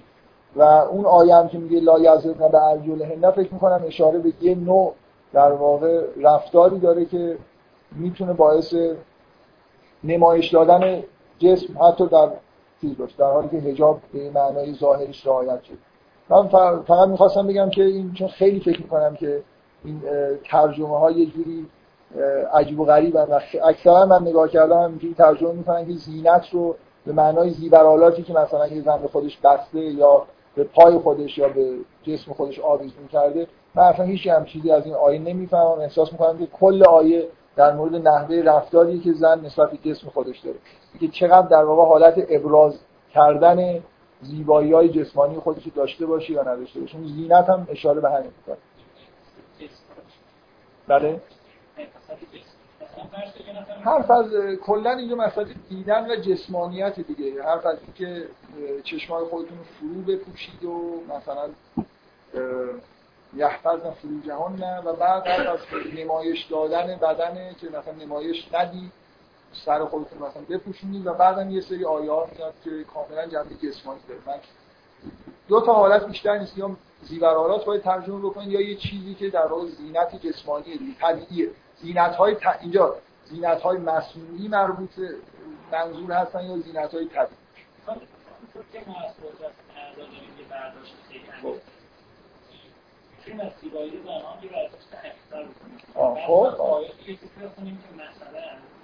آره آره. یعنی در واقع زیبایی در زنها یه چیز بسیار عمیق‌تر از زیبایی جسمانیه و اینجا مثلا می‌خوای بگی که منظور یه جوری نه کردن از پرده برداشتن از زیبایی های درونی هم هست. خیلی تعبیر عجیبیه. قبول کن که دیگه بین بین سه تا حالا چیز شد. یکی اینکه این زینت رو به معنای یه چیزی که آویزون شده مثلا یه چیز مسئولی یا جسمانی بگیریم یا مثلا من فکر می‌کنم قرار نیست که زنها زیبایی مثلا روحانی خودشون رو خیلی مخفی بکنن. من خیلی به نظر من این خیلی تعبیر عجیبی اگه این نفر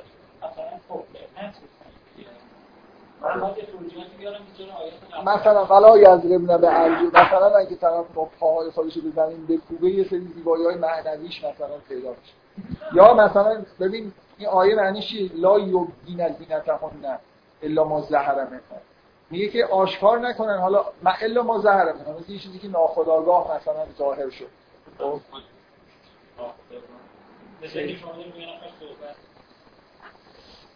حالا ارجل می‌تونی اونو واقعا تعبیر بکنید که پاتون رو زمین نکوبید میگم خیلی عجیبه دیگه. اینجا اصلا کلا احکام اینجوری هن احکام در مورد چیزایی هستن که بیشتر مربوط به رفتار ما با مثلا فرض کنید نمی‌تونید بگی تو مثلا غمز بسر رو بگی که اون جنبه های معنوی مثلا دیدن رو هم زیبایی مثلا درونی زنها مثلا مثلا توجه نکنید. خیلی عجیب. اینجوری تعبیر کردن.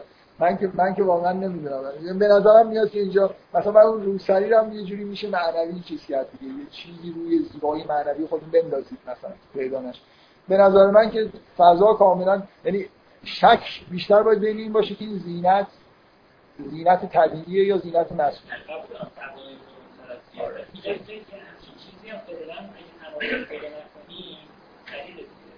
آره، حالا به هر حال من من بین این سه تا حالا تو دیدگاه سومی هم مطرح کردی که حالت معنوی داره فکر می‌کنم که اون وسطیه وسطیه به این آیات بیشتر در واقع به عنوان متن دقیقا دارم. متنی که داریم می‌خونیم این نزدیکتر به معنی آیات و اینکه در, در واقع نمایش یه جوری به نمایش گذاشتن و جلب توجه کردن از زیر حجاب هم ممکنه مقدور باشه و اینم نه شده مثلا اینکه زن جسم خودش رو زیبایی های مثلا جسمانی خودش رو به نمایش نسه فقط مثلا لباس پوشیدن نیست. مثلا نوع مثلا حرکت کردن. مثلا همین با پا نمی‌دونم به زمین زدن ممکنه یه چیزی در واقع حالتی ایجاد بکنه که حالت نمایشی داشته باشه. اینا نقش شد. و من اینجوری می‌فهمم. و به نظرم میاد خیلی به اصطلاح دور از ذهن منی که اینا زیور آلات نه باز ببین در مقابل این چیزی که من دارم میگم واژه‌ای که توی جای دیگه قرآن هست واژه تبرجه تبرج دقیقا یه هم چیزی فهمیده میشه مثل اینکه یه جور ابراز کردن همراه با ابراز. میگه که مثلا لا تبرج از جاهلیت میگه مثل دوران جاهلی تبرج نکنید یه چیزایی رو باز به نمایش گذاشتم. من نمی‌خوام هی سعی می‌کنم سردستی صحبت بکنم. فقط می‌خواستم اینو این نکته رو بگم. فقط به نظر من اینجا با این متن جور در نمیاد. که زینت رو به معنای زیور آلاس زینت به معنای اون جنبه های زیبایی های جسمانی که زن در واقع توی جسم خودش داره و زنها اصولا نسبت به جسم خودشون آگاهترن. با باید اینجوری باشن. حالا من نمی‌خوام. الان در دوران مدرن ممکنه اون آگاهی های جسمانی نداشته باشن. ولی اصولا این توجهی که زنها به جسم خودشون و جلوه کردن دارن دیگه. بذارید من یه چیز خیلی اساسی بگم. اصولا زن که موجود ناشناخته بوده تو دوران مدرن مردا اصولا معمولا اینجوری بود که خیلی دور بودن از اینکه زنها رو بشناسن. همیشه حالت رازآمیزی نسبت به زنها نگاه کردن. و فقط فکر می‌کنم یه آدمایی که یه جوری تو همین این مراحل رو طی کردن و اون حالت وحدت دست پیدا کردن شاید بتونن عمیق وجودی زنها رو بفهمن. الان تو دوران مدرن زنها خودشون هم دیگه فکر کنم خودشون نمی‌فهمن. یعنی یه جوری کلا فرهنگ اینقدر مردانه شده و اونقدر آموزش ها مردانه است که خودشون هم برای خودشون تبدیل معما شده. حالا بگذارید من می‌خوام فکر می‌کنم شاید عمیق ترین چیزی که در مورد ذات زنانه بشه گفت اینه که یه, یه زن در درون خودش در وجود خودش یه احساس زیبایی نه زیبایی ظاهری یه احساس زیبایی خیلی خیلی عمیقی می‌کنه و تمایل به اینکه این زیبایی رو جل... به جلوه در بیارم داره. این شاید عمیق‌ترین چیزیه که در واقع در مورد زن صدق می‌کنه و خیلی خیلی نزدیک به اون به اصطلاح ذات زنانه است و در مردا به این شکل وجود نداره. مردا در درون خودشون یه احساس مثلا زیبایی عمیق و این حرفا ندارن. بیشتر در واقع مردا در درون خودشون یه احساس قدرت و توانایی ممکنه داشته باشن. من نمی‌خوام بگم همه مردا این احساس توانایی عمیق رو دارن و همه زنها. ولی اصولا ذات زنانه اون چیزی که خیلی در واقع به زنانگی نزدیکه این حس زیبایی و و زیبایی ویژگیش اینه که میل داره که جلوه بکنه. بنابراین جلوهگری اصولا یه چیز ذاتی زن هست اصلا رفت فرهنگ نداره که زنها آرایش می‌کنن. زنها نسبت به جلوه خودشون جوری که در واقع دیده میشن حساسیت داره. مردان حساسیت مردا بیشتر وقتی کاری دارن انجام میدن مثلا به اینکه کارشون فهمیده بشه دیده بشه این چیزا. رو خود من مثلا فرض از خونه در میام احساس خاصی داشته باشم مردم من نگاه می‌کنن مثلا فرض چی می‌بینن؟ واقعا شما به این چیزا فکر می‌کنید. ولی زنها اصولا نسبت به جلوه خودشون اینکه چجوری دیده میشن چجوری به نظر میان چجوری توی جمع مثلا فرض کنید زنها بیشتر از این نگاه بکنن نگاه می‌کنن که کسی بهشون نگاه می‌کنه یا نگاه نمی‌کنه اصولا حالت دیده شدن بیشتر براشون مطرحه تا دیدن اینا اینا ویژه اینا, اینا رو من نمی‌خوام. اون نکته اصلی اینه. اینو همیشه در واقع تو ذهنتون باشه واقعا ذات زنانه اون حس زیبا بودن و زیبایی رو در واقع ابراز کردن. این چیزیه که در زنها ذاتیه و خوبه. باید اینجوری باشن منتها مسئله اینه که این جلوه کردن باید تحت کنترل باشه. اولا اون زیبایی نباید فقط منحصر بشه به زیبایی جسمانی و بنابراین جلوه کردن هم نباید. چیزی که الان مشکلی که در واقع زنها در حال حاضر توی دنیا دارن اینه که زیبایی خودشون در حد زیبایی جسمانی می‌فهمن و در همون حد هم سعی می‌کنن که جلوه بکنن در حالی که نشانه عمیق بودن زنانگی اینه که در واقع چیزهای دیگه در وجودشون ببینن. و بذار یه چیز یه نکته خیلی اساسی دیگه. اینکه یه حس عمیق زنانه اینه که انگار منتظرن که یه نفر این زیبایی رو کشف کنه و به بیان در بیاره. مثل مثل اینکه تا قبل از اینکه وارد رابطه عاشقانه بشن این زیبایی حالت گنگی داره. تو رابطه عاشقانه است این زیبایی انگار ابراز میشه. طرف مقابل. اینکه توصیف شدن توسط کسی که اصطلاح باش رابطه عاشقانه دارن و یه جوری بیان شدن توسط طرف مقابل یه جوری حس کشف شدن اینا حسای یه خورده متمایز از حسای مرداست که توی زنها وجود داره. باید وجود داشته باشه حالا در چه حدی. اینکه چقدر یه زن احساس زیبایی احساس عمیقی نسبت به زیبایی در درون خودش داره کاملا بستگی این داره که زن چقدر معنویت داره. اگه یه زنی فقط و فقط در واقع زیبایی خودش تو ظاهری و جسمانی ببینه خب این در واقع احساس زیبایی خیلی سطح پایین. من چیزی که می‌خواستم بگم اینه که اصولا جلوه کردن دیده شدن چه از نظر جسمانی چه از نظر معنوی به هر حال یه حس خاصی در زنها هست که در مردم به این شکل وجود بنابراین حکم حجاب طبیعیه که به این حس مربوط میشه که این یه کنترلی روی جلوه کردن از نظر جسمانی باید برای زنها وجود داشته باشه. چیزی که در مردا اصولا این حس جلوه کردن به این شکل وجود نداره بنابراین احکام خاصی هم یه نکته دیگه که من قبلا بهش اشاره کردم می‌خواستم سریع بهش اشاره بکنم این که مسئله حساب مسئله حجاب به عنوان ایرادی که به مثلا احکام اسلام گرفته میشه الان خیلی در بحثایی که بین مدرن مثلا آدمای مدرن با آدمای سنتی و مذهبی هست که اصلا حجاب چی و آزادی زنها مثلا؟ حجاب رو رفت میدن به مسئله آزادی زنان و حجاب یه آزادی زنان محدود بکنه. من قبلا این موضوع رو گفتم بازم فکر توی جلساتی که توی درسای کاپیتالیسم و اینا بود به این اشاره کردم. ببینید تمام اقوام دنیا خوشبختانه همه ملت هایی که الان دارن زندگی می‌کنن همشون برای لباس. الحمدلله فعلا به جایی نرسید. مثلا یه جامعه ای داشته باشیم که توش لباس پوشیدن اجباری نباشه. در تمام جوامع لباس پوشیدن اجباریه.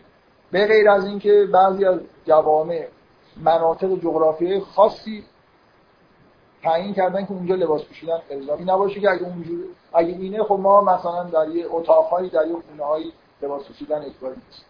بنابراین اصولا فرقی از نظر جوامع مختلف که اجبارا باید مردم لباس بپوشن وجود نداره. ولی این کلمه حجاب در واقع حجاب چیه؟ ما در مثلا فرض در دین خودمون برای لباس پوشیدن یه مقررات خاصی داره یه حدودی رو تعیین کرده خب اونا هم یه حدودی رو تعیین کردن. شاید خیلی به دقت بیان نشده باشه. ولی من قبلا اون چیزی که گفتم اشاره کردم اینه که الان یه مبارزه وجود داره بین جمعیت هایی که اصطلاحا نیودیستن یعنی طرفدار برهنگی هستن در اماکن عمومی پابلیک نیودیست مثلا و مدام مثلا این مبارزاتی دارن تظاهرات می‌کنن نمی‌دونم رأیگیری می‌کنن سعی می‌کنن که جمعیتشون زیاد بکنن نشون بدن که از نظر اجتماعی تعداد طرفدارشون قدر هست که لازم مثلا یه آزادی بهش داده بشه. و خب هیچ کدوم از جوامع تابع حال در مثلا محیط های کار تو کوچه و خیابون این آزادی رسما قانونی نشده کسی بتونه برهنه ظاهر بشه جرم حساب خب هم اگه همین حرف رو الان که حجاب ضد مثلا آزادی و آزادیه این همین حرف نیودیستان خب می‌تونن به آدمایی که الان مخالف نیودیست هستن شما مجبور می‌کنید مردم رو برخلاف میلش مثلا لباس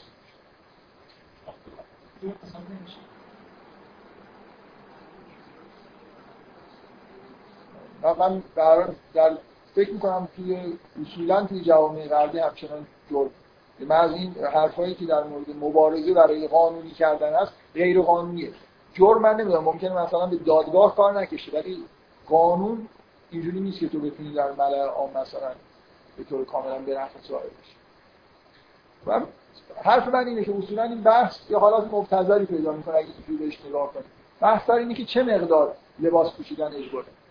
لباس پوشیدن اجباریه در همه جوامع اجباریه فقط حد و حدودش باید مشخص بکنید که این همه جار و جنجال یه حالت مسخره پیدا می‌کنه اگه اینجوری بهش نگاه کنید اونای اونای حد و حدود مشخص خیلی مشخصی ندارن ولی یه حدودی دارن. شما حتی یه زن نمی‌تونه مثلا با لباس شنا بره تو محل کارش یه جوری مثلا تشویش اذهان عمومی رابطه حساب میشه باش برخورد میشه دیگه.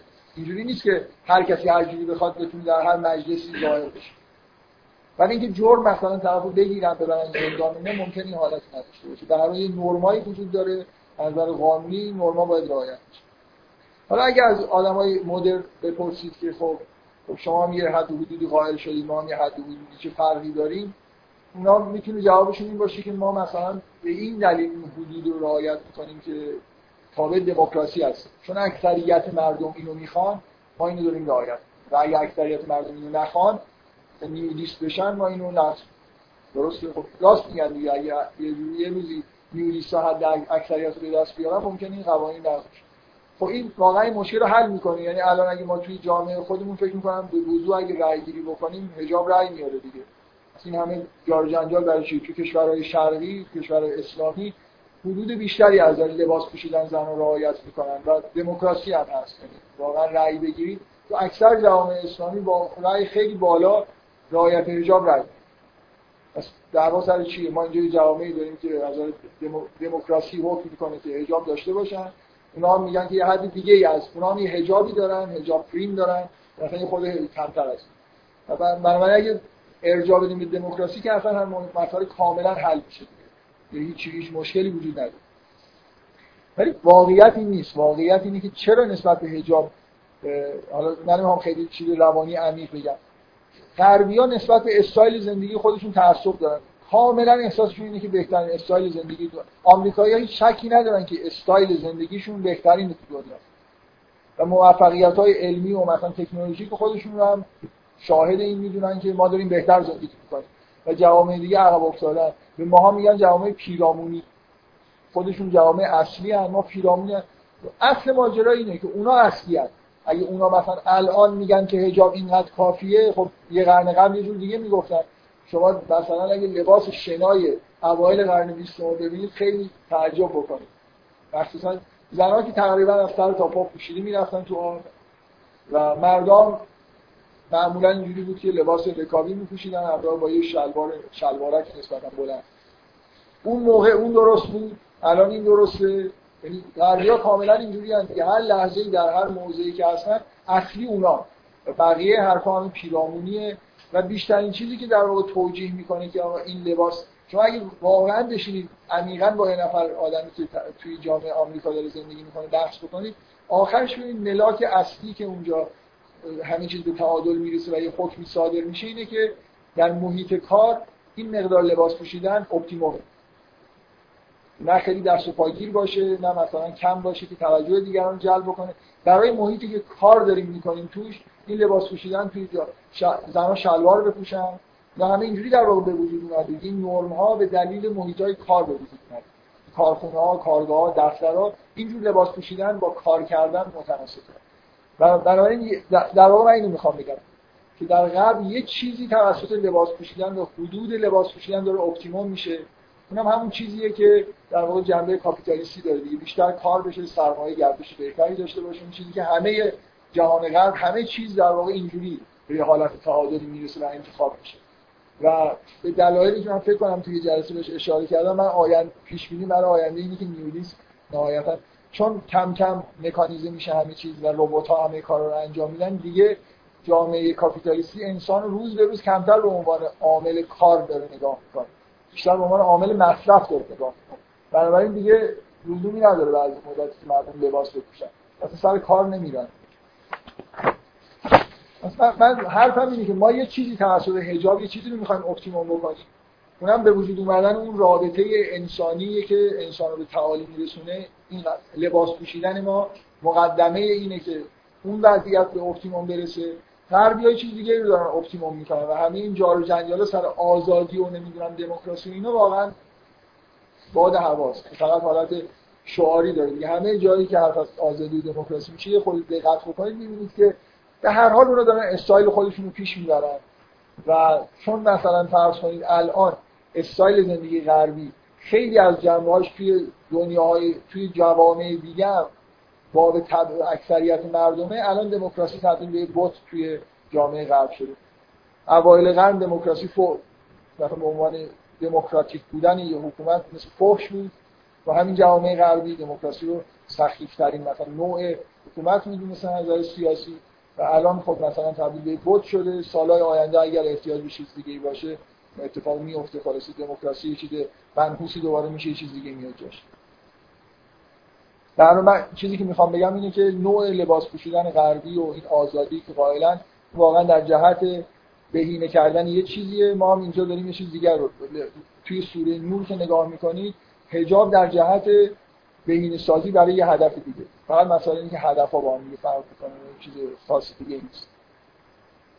حالا بذارید من خیلی مختصر بگم که یه تئوری می‌تونه این باشه در مورد حجاب.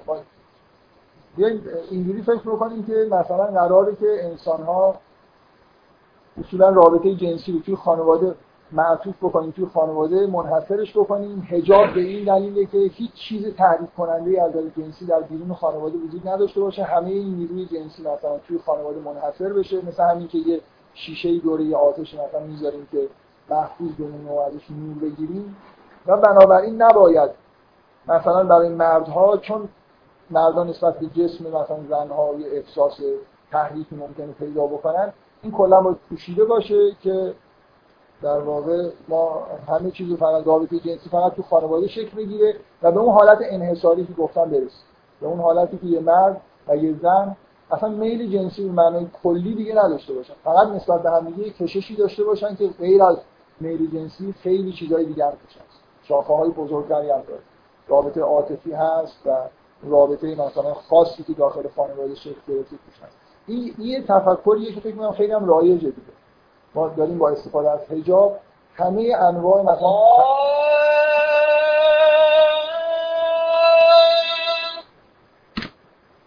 ولی الان از آن نشد. از آن مکه است. از آن کیه؟ آه بردار سنی خب از آن اونایی که سنی هم برن.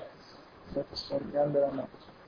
خب ببین من می‌خوام بگم که این یه مقداری با این چیزی که تو این سوره می‌دونیم سازگار نیست. شاید خیلی بد نباشه این توجیه. معمولا میگم توجیه متداولیه ولی اون چیزی که در واقع اون اون رابطه که شکل می‌گیره دیگه خیلی مهم نیست که آدما چجوری باشن. یعنی اگه دو نفر واقعا توی خانواده رابطه به وجود اومده باشه خیلی تحت تاثیر این قرار نمی‌گیره که حالا بیرون از اینجا مثلا یه زنی یه خود موهاش پیدا باشه نباشه. من یه خورده که یه رابطه عمیق بشه اصولا حساسیت نسبت به این چیزا کم میشه. به اضافه اینکه یه اشکال دیگه اینه که اگه این درست باشه پس خوبه که روبنده هم زنا داشته باشن دیگه. کاملا پوشیده باشن. بعد بهتره که اصلا بیرون نیان از خونه. من می‌خوام بگم به همون چیزی می‌رسیم که نباید برسیم. یعنی در طول تاریخ میان. فکر می‌کنم همین درک از حجاب بوده که به اینجا رسیدیم دیگه. من همیشه اینو ذکر می‌کنم. واقعا وقتی خوندم یه روزنامه خیلی برام جالب بود. به دلیل حالت اقراق‌آمیزی که داره. طالبان در زمان قدرت خودشون تو افغانستان حمام های زنانه رو تعطیل کردن. چون می‌گفتن که وقتی که مردا از توی کوچه رد میشن خلاصه می‌دونن که اون تو زنا مثلا برهنه هستن. بنابراین ذهنشون مخشوش ببین آخرش به اینجا می‌رسیم دیگه. خلاصه زن وجود داره وجود. باید من می‌خوام بگم این این فکر فکری که به یه همچین جایی می‌رسه. اگه ما احساس میدیم باشه که حجاب برای اینه که مثلا تحقیقات نمی‌دونم جنسی وجود نداشته باشه زنها در معرض دید نباشن یه جوری نهایتا به اینجا می‌رسه که زنها رو تو همون اندرونی ها سعی بکنیم که اصلا خونه بیرون نیان تو اندرونی های خودشون باشن. و با فضای این صورت به نظر من خیلی سازگار نیست. حالا من یه دلیل نسبتا قاطعه ترم برای اینکه با فضای این سوره.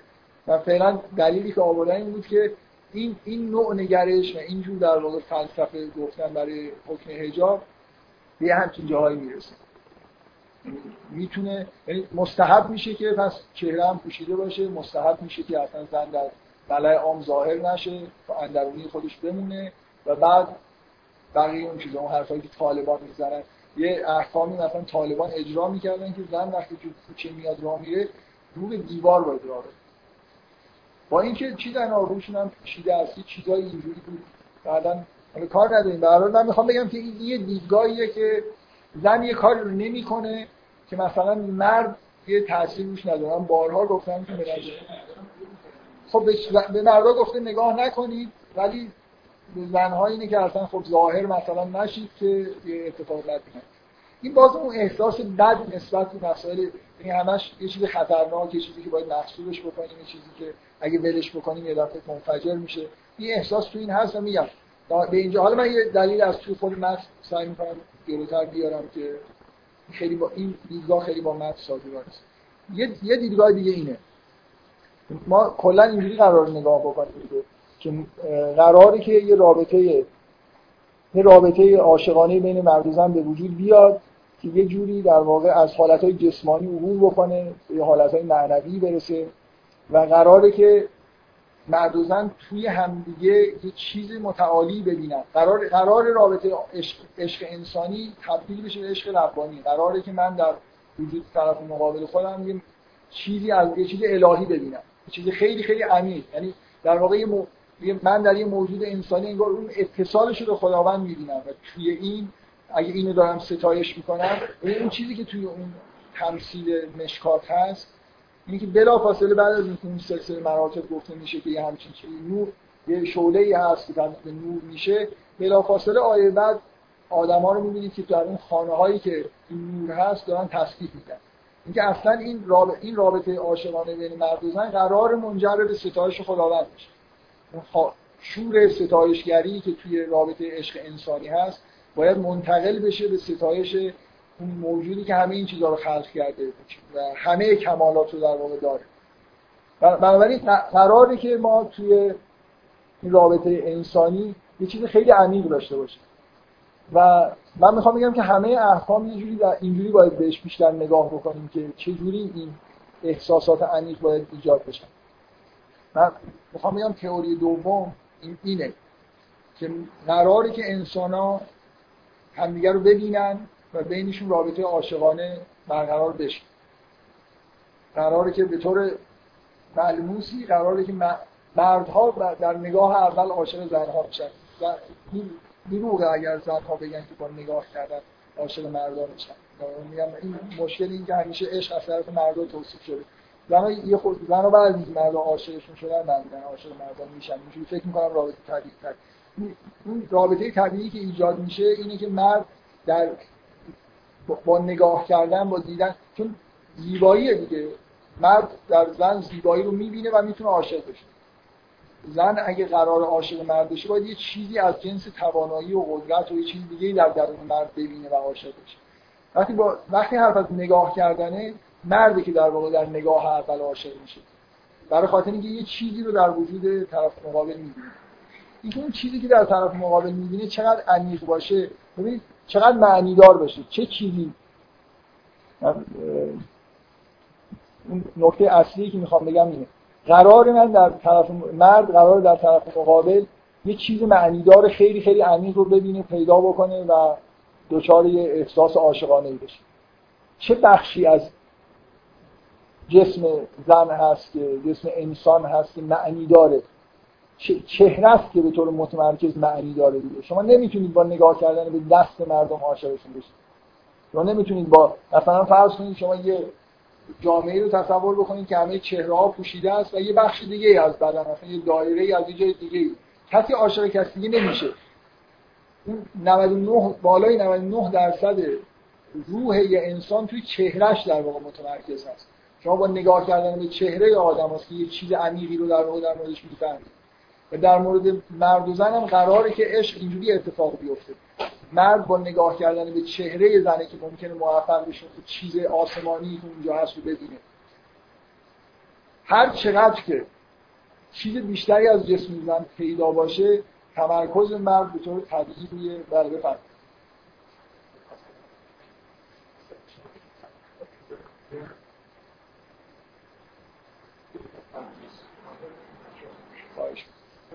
اختیار داره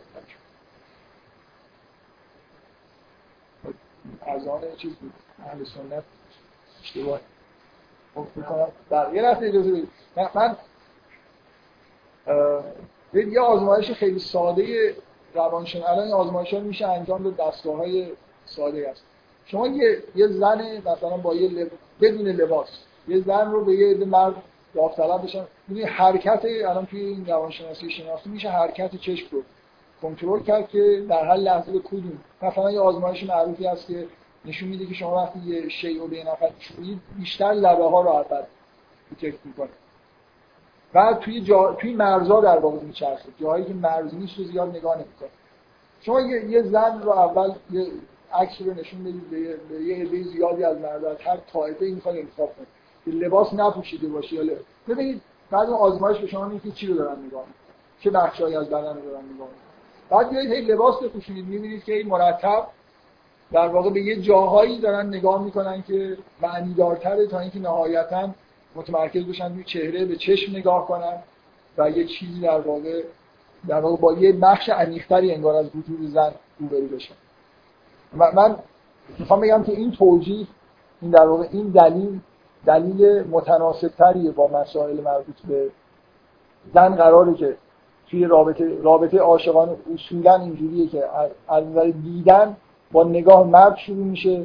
زن قرار نیست عاشق زیبایی مرد بشه. من نمی‌خوام بگم هیچ توجهی زنها به زیبایی ندارن. می‌بینید که اینجا حرف از تخم زور افسار هم هست. زن به هر حال به همه به وجود مرد توجه داره. ولی اصولا مردی که تمام تمرکزش در اون چیزی که قرار ببینه و عاشقش بشه از نوع زیبایی این زیبایی با اون معنای عمیقش توی چهره است نه جای دیگه.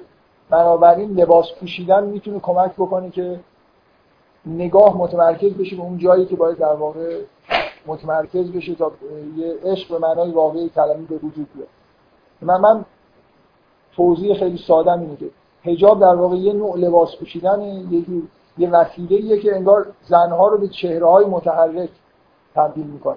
شما از یه زن اصولا چهره بنابراین ارتباط نگاه بین نگاه مرد و زن یه ارتباط عمیق‌تری میشه که اینجوری به یه حالت بهینه ای از اینکه مردا بتونن عاشق زنها بشن می‌رسیم. اگر اینطوری نباشه هر چقدر که بدن زن بیشتر در واقع جلوه بکنه حالت های جنسی سطح پایین زیاد به وجود میاد خیلی زیاد.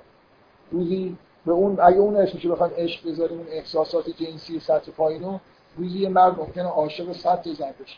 ولی هیچ کدوم اینا واقعا عشق به معنای واقعی کلمه نیست. من, من می‌خوام بگم که حجاب توی این سوره حالا دلیل, دلیل از خود متن میارم مربوط به نکاح نه مربوط به حفظ کردن خانوادهایی که تشکیل شده. یعنی یه زن وقتی حجاب مثل اینکه داره خودش آماده می‌کنه همه چیز انگار یه خلش هایی رو داره آماده می‌کنه که به یه جوری بهش نگاه بکنن که امکان این که در واقع به, یه نگاه عاشقانه بهش بشه رو فراهم کنه معنای واقعی کرده یه یه دلیل خیلی ساده از توی متنی که شما بلافاصله بعد از آیات حجابی که دستور نکاح می‌بینید مثل اینکه مثل اینکه این آیات حجاب مقدمه نکاح هست. ولی دلیل خیلی واضحتر اون حکم دوم از اون احکام سگانه ای که آخر سوره بیاد. من می‌خوام بگم چقدر ببینید با اون نگاه اول فرق به زنها حکم می‌کنه که میگه ول قواعد من النساء التي لا یرجون نکاح میگه و به اون زنهایی که امید به ازدواج کردن ندارن فلیس علیهن جناح ان یزعن ثیابهن میگه که اینا براشون گناهی نیست که دیگه حجاب رعایت نکنن. ببین دیگه واضحتر از این که حجاب مربوط به نکاح. اولا یعنی انگار حجاب اگه من نمی‌خوام ازدواج بکنم که به جایی رسیدم که مسئله انتخاب شدن و کسی قرار نیست عاشق من بشه من امیدی به هم چیزی ندارم دیگه حجاب لازم نیست. مهم نیست که مردان نسبت به این زن حالا احساسی پیدا می‌کنن یا نمی‌کنن. ببینید تصمیم گیرنده اینجا کیه؟ زن میگه که زن در درون خود زن این اتفاق میفته امیدی به ازدواج داره می‌خواد ازدواج بکنه نمی‌خواد اگه اگه امیدی به ازدواج نداره دیگه لازم نیست که رعایت کنه. لازم نیست از مردان نظرشون رو بپرسید من هنوز اونقدر مثلا بعضا اینطوری هست که اجاب رعایت نکنم شما مثلا یه جوری منو نگاه کنید. نظر مردا رو قرار نیست رو بپرسن در مورد رعایت حجاب. اگه نمی‌خوان اگه به جایی رسیدن که دیگه ازدواجی در بین نیست حجاب ازشون برداشته میشه. حکم حجاب برای زن مقدمه ازدواج کردن چی برای آیه اینجوری اینجوری استنباط میشه. حجاب یه وسیله برای اینکه من به سن و سخ به زنی که جوان باشه دروغ داره دیگه. اگه من امید ازدواج ندارم خب داره دیگه. برای همین این آیه بعدا میگه که اگه رعایت حجاب بکنید چون یه فریب هایی ممکنه در کار باشه دیگه. یه زن مثلا به این علکی در سن سی سالگی به این احساس برسه که من دیگه امیدی برای ازدواج ندارم. ولی واقعا داره خودش گول می‌زنه. کاملا امید برای ازدواج داره. من من من کاری به این جزئیات ندارم. می‌خوام بگم که این آیه داره حجاب رو محول می‌کنه ملاکش رو به خود زن. که آیا می‌خواد ازدواج بکنه؟ نمی‌خواد. امیدی برای ازدواج داره یا نه؟ و حجاب مقدمه نکاح. هم ترتیب آیات اینو به ما القا می‌کنه که حکم حجاب میاد و بعد میگه که حالا ازدواج کنه. مثل اینکه اینا همه مقدمه بود برای اینکه ازدواج صورت بگیره. و بعد اون آیات ازدواج مقدمه است برای اینکه همون تمثیل نور و سما الان نور سماوات و الارض بیاد. و همین که این آیه با صراحت خیلی زیاد داره حجاب رو ربط میده به نکاح. زن توسط حجاب خودش داره, داره سعی می‌کنه اگه عاقل باشه دنبال عشق باید باشه نه دنبال که یه نفر فقط نگاهش کنه. دیگه براش مهم نباشه این به چی داره نگاه می‌کنه به چه منظوری داره نگاه می‌کنه. زن اگه دنبال این میگرده که یه مردی واقعا این چیز عمیقی که در وجودش هست زیبایی عمیقی هست درک بکنه و پیدا بکنه باید عقلش به اینجا برسه که چهرهش رو فقط نشون بده. نه بقیه جای بدنش که معنی دار نیست.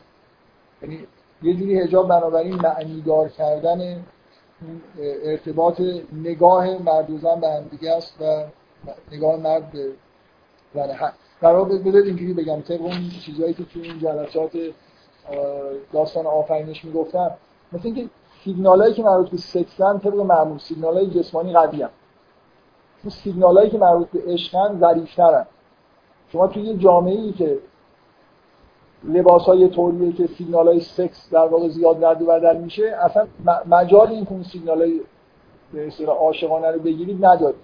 بنابراین حجاب مثل اینه که زنها عاقلانه رفتار می‌کنن انگار جامعه رو از نظر سطح اون سیگنالایی که فرستاده میشه و گرفته میشه در یه سطحی نگه میدارن که عشق بتونه شروع بشه.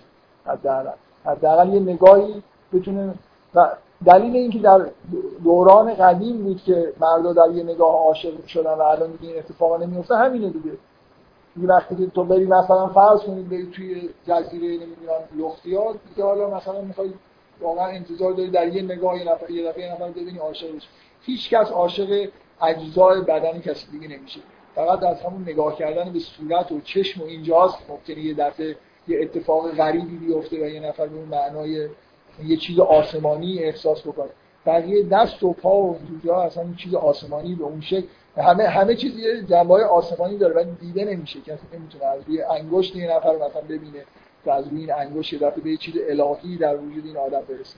اتفاقا نمیفته و من می‌خوام به احمقانه بودن یه چیزی در خیلی از داستان خیلی از داستانهای عاشقانه هستن که اینجوری شروع میشن که یه مردی مثلا خسرو شیرین فکر کنم اینجوریه که خسرو شیرین رو در حال استهمام می‌بینه و عاشقش میشه اینا در ادبیات عامیانه است.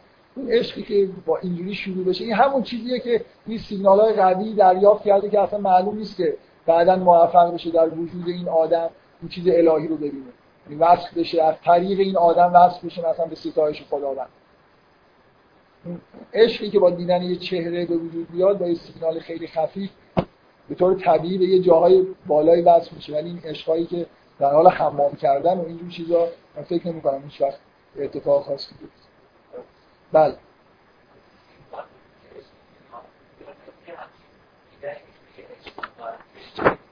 هر دو تا آدم من, من شخصا نظرم این نمی‌خوام دلیل اصلی نفس بیارم. هر دو تا آدمی با هم زندگی بکنن آدمای عاقلی باشن خوب زندگی کنن می‌تونن یه جایی برسن که در وجود هم دیگه یه چیز الهی رو ببینن و به اون مرحله برسن. ولی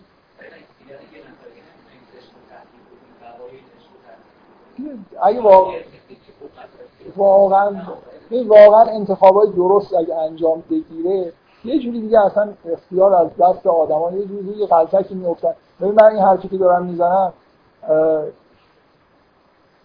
یه انتخاب خیلی خوب باعث میشه که بدونی که زحمتی بکشی توی یه مسیری بیفتی که بالا بری.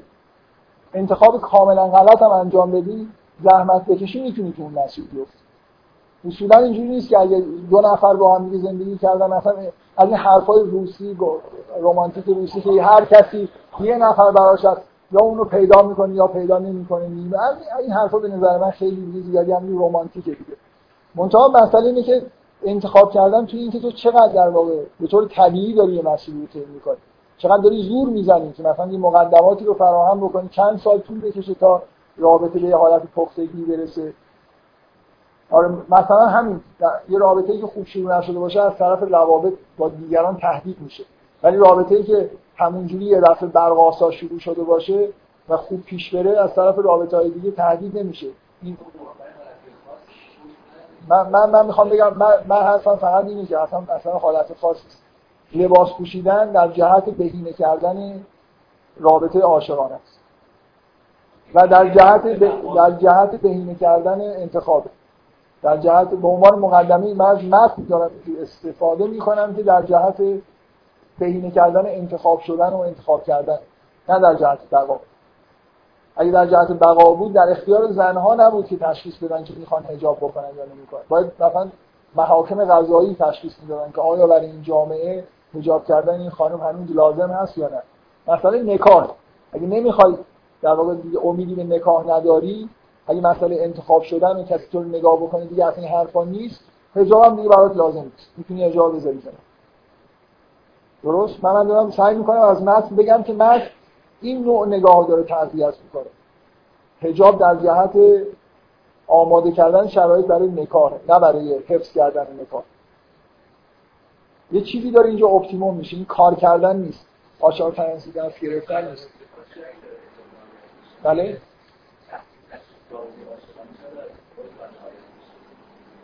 منظور چیه این زن؟ اتفاقا برعکس. من فکر می‌کنم من فکر کنم الان افرادی که مثلا طالبان می‌تونن اینجوری استدلال کنن که پس وقتی یه زن ازدواج کرد دیگه باید حالا رو بنده داشته باشه. چون دیگه قرار نیست چهرهش رو کسی بشه من می‌خوام اگه ببین یه فرق اساس. تو اگه اینجوری این حکم درک بکنی یه زنی که ازدواج نکرده باید چهرهش باز بشه در حالی که وقتی ازدواج کرد حالا می‌خواد اصلا چهرهش بپوشونه می‌خواد از خونه در نیاد. ولی تا قبل خیلی فرق می‌کنه دیگه.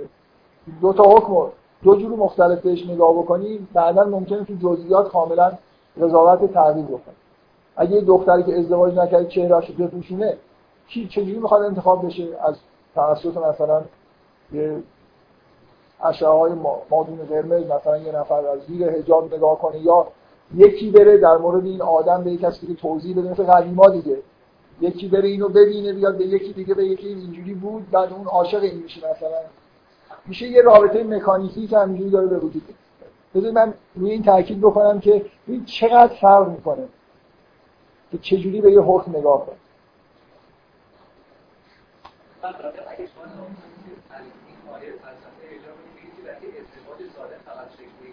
خب.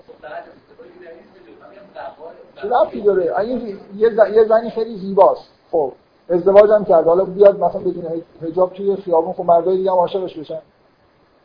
خیلی یعنی چی؟ تو میگی که تو میگی که خب نه عاشقش به معنای بدی عاشقش بشه. خواهانش بشه. خب بعد بعد نمی‌تونم باش ازدواج کنم. بعد مثلا اون مردم بدبخت بشن مثلا. خب مثلا اینکه داری یه در من اصلا یه حرف خیلی عجیبی داری می‌زنی. بذار یه خود بذار جلسه آینده ادامه بدیم. یه جوری یه چیزایی رو اصلا داری میگی که اونقدر منطقی نیست که من جواب میبخشید اینجوری میگم. اصلا یه چیز عجیبی داری میگی من نمی‌فهمم اینکه من فکر می‌کنم خیلی بدیهیه که اگه قرار نتیجه گرفته بشه اینه که زن بعد از ازدواج خوبه که دیگه اصلا چهرهش رو به کسی نشون نده. نه اینکه لازم نباشه حجاب بکنه. حالا بذار یه خود فکر کنم به نه اگه قرار نتیجه گرفته بشه این می‌خوام بگم منطقیه. این نزدیکتر. نه نه نزدیکتر بله از آن شیعیان هم شد.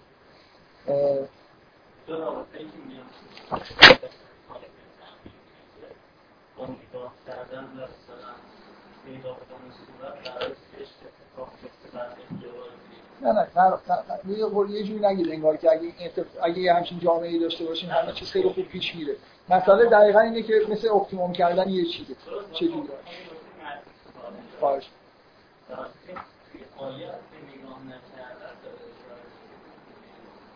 نه نه نگاه نکرده. تخم زوم این افسار اینا نیست که بعد نگاه نکنه. مثل اینکه اول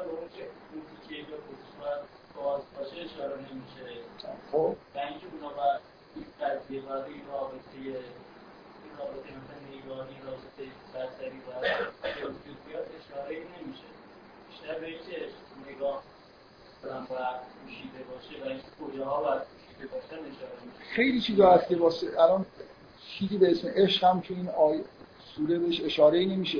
کلمه این معنا نداره. ولی وقتی که حجاب به عنوان مثلا حجاب بودن و نبودنش رفت پیدا می‌کنه به نکاح شما باید یه توضیحی داشته باشید که چه ارتباطی هست. بین که زن می‌خواد ازدواج بکنه یا نمی‌خواد ازدواج کنه. حالا اگه می‌خواد ازدواج بکنه حجاب رعایت بذار شما یه احکام ما احکام فرض کنیم احکامی که داخلی هست. جزئیات احکام ما می‌دونیم. حجاب به حکمیه که در واقع یه زن رو تبدیل می‌کنه به یه چهره متعدد. چیزی که شما زن می‌بینید چهرش چیزیه که در شهر ما می‌دونیم وجود داره. حالا می‌خوای بگید که یه خود باید تو اینو در واقع به این فکر بکنی که این چه فایده ای داره. چرا این چرا این داره؟ مثلا توگمیزو اینه که تو مثلا نگاه خیره کردن متوالی یه نفر مثلا فرض کن یک ساعت بشین خیره بشین نگاه بکنی. اینکه در, در نگاه کردن باید یه امساکی آدم داشته باشه. تو به هر کسی به مدت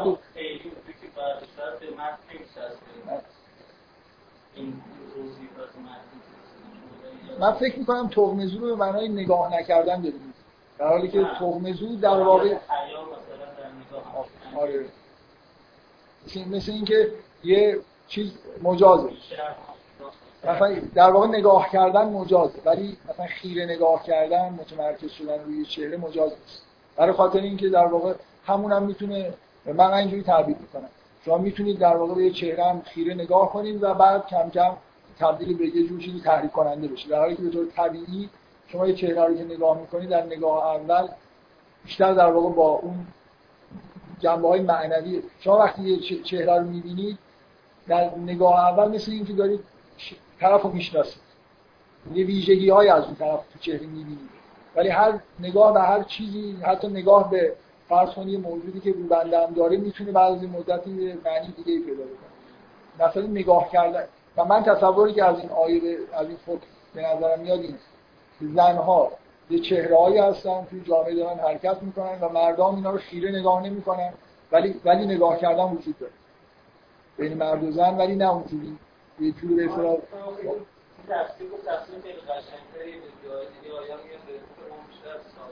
خب. می‌کنم تو فضای آیه این نیست. این فضای آیه خب یه مقدار تشریفتر شبیه همون تفسیر دقیقی زنها خودش همون تفسیر تئوری اول چی گفتید چرا؟ توضیح من من دلایل من دلایلی آوردم که من دلایلی آوردم که متن بیشتر در واقع به این تئوری دوم با این تئوری سازگاره. تو میگی که کلا کلا شما نه من مثلا اون آیه نه اگه خب تو بگو تو بگو چجوری این کار می‌کنه. خب از چجوری میگی این تصور؟ چند جلسه توی این جلسات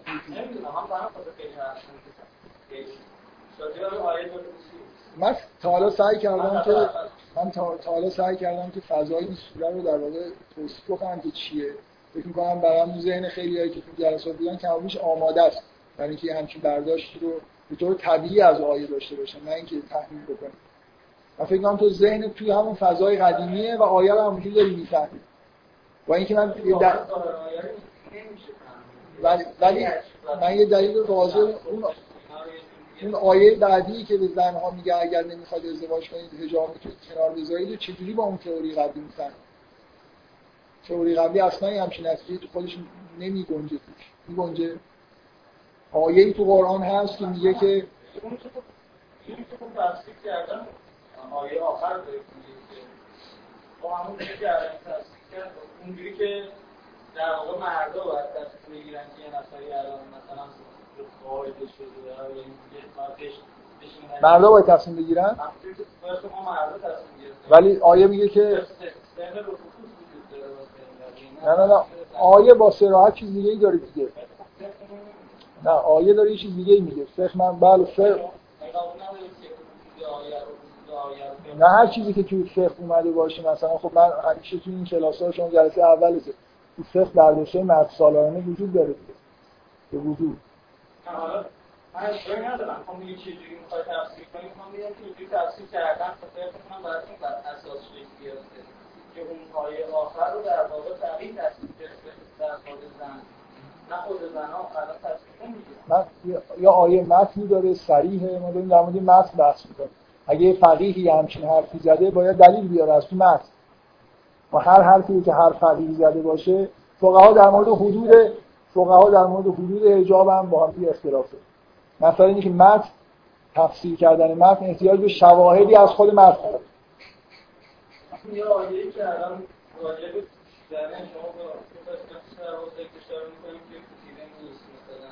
این اشاره پوشیدگی در واقع کار قسمت به اون قسمتی که این نیست نشون بده و اون یعنی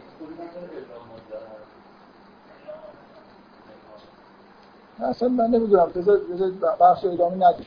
فکر می‌کنم که آره نه.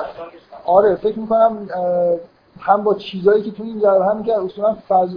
فکر کنم خیلی اینجا با متن با دقت نگاه می‌کنم اینکه یه فقیهی نمی‌دونم یه آیه رو چجوری تفسیر کرده اصلا این از این حرفا اینجا نمی‌زنه. مگر اینکه بگید اون فقیه چجوری اون تفسیر کرده. واژه ها چیز دیگه ای دارن میگن. فقها من یه بار بارها اینو گفتم. فقیه هست فقیه سنی که گفته با نه زن میشه ازدواج کرد. این آیه رو اینجوری تفسیر کرده که میگه که با دو سه چهار دو تا من حرفم تموم بشه. خب دیگه بذار این بحث ادامه شما اینو رعایت نمی‌کنید که حتما همین الان بشنوید. جلسات قبلی گوش نکردید. الان هم وسط همه جمله‌های من حرف می‌زنید خب کسی دیگه سوال نداره. بذار یه سوال دیگه بکنید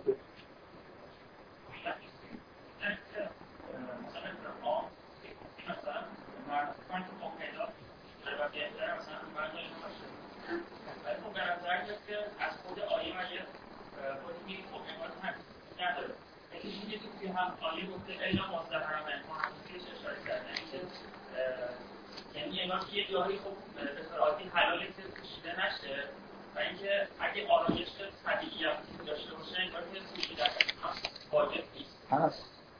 میگه که مثل اینکه میگه که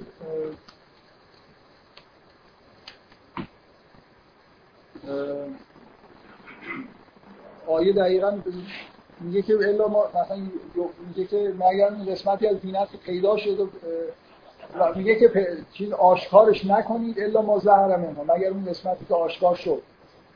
حالا یا, یا می‌تونید اینجوری تفسیر بکنید که اون قسمتی از دینت هایی مثلا در چهره هست که اشکال نداره یا اینکه مثلا ناخواسته یه چیزی پیدا شد. من الان اگه آیه آیه که ترجمهش همینه دیگه. اگه سوالت من دقیقا نمی‌فهمم که سوالت الان چیه؟ آیه رو جور دیگه ای می‌خوای بگی که معنی میده؟ که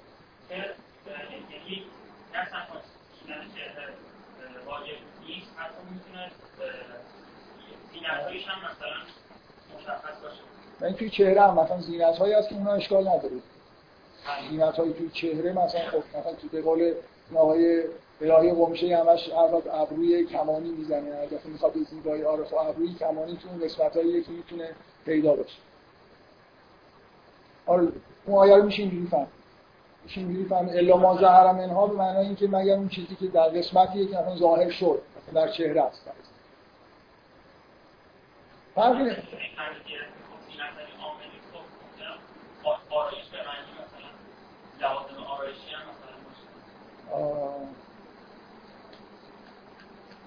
یعنی منظور این که آرایش چهره اشکال نداره. ولی بحث فقهی می‌کنم من واقعا من من بیشتر چیزم دیگه احساسم اینه که بین این دوتا نوع نگاه به این احکام کدومش با متن سازگارتره. یعنی همین جزئیات این که واقعا الان این آیه از فقهی چه چیزی میشه ازش استفاده کرد نمی‌خوام بگم مهم نیست. من واردش نشدم خیلی هم حقیقتش چیز نیست. بخوام قضاوت کنم که این دقیقا این آیه من خب شما من توصیه می‌کنم اگه جدا دوست دارید یه این جلسه قبل همین لاغل این سری رو گوش بله. این جلسات رو گوش کردید؟ خب بله بله. باش. خب خیلی ممنون.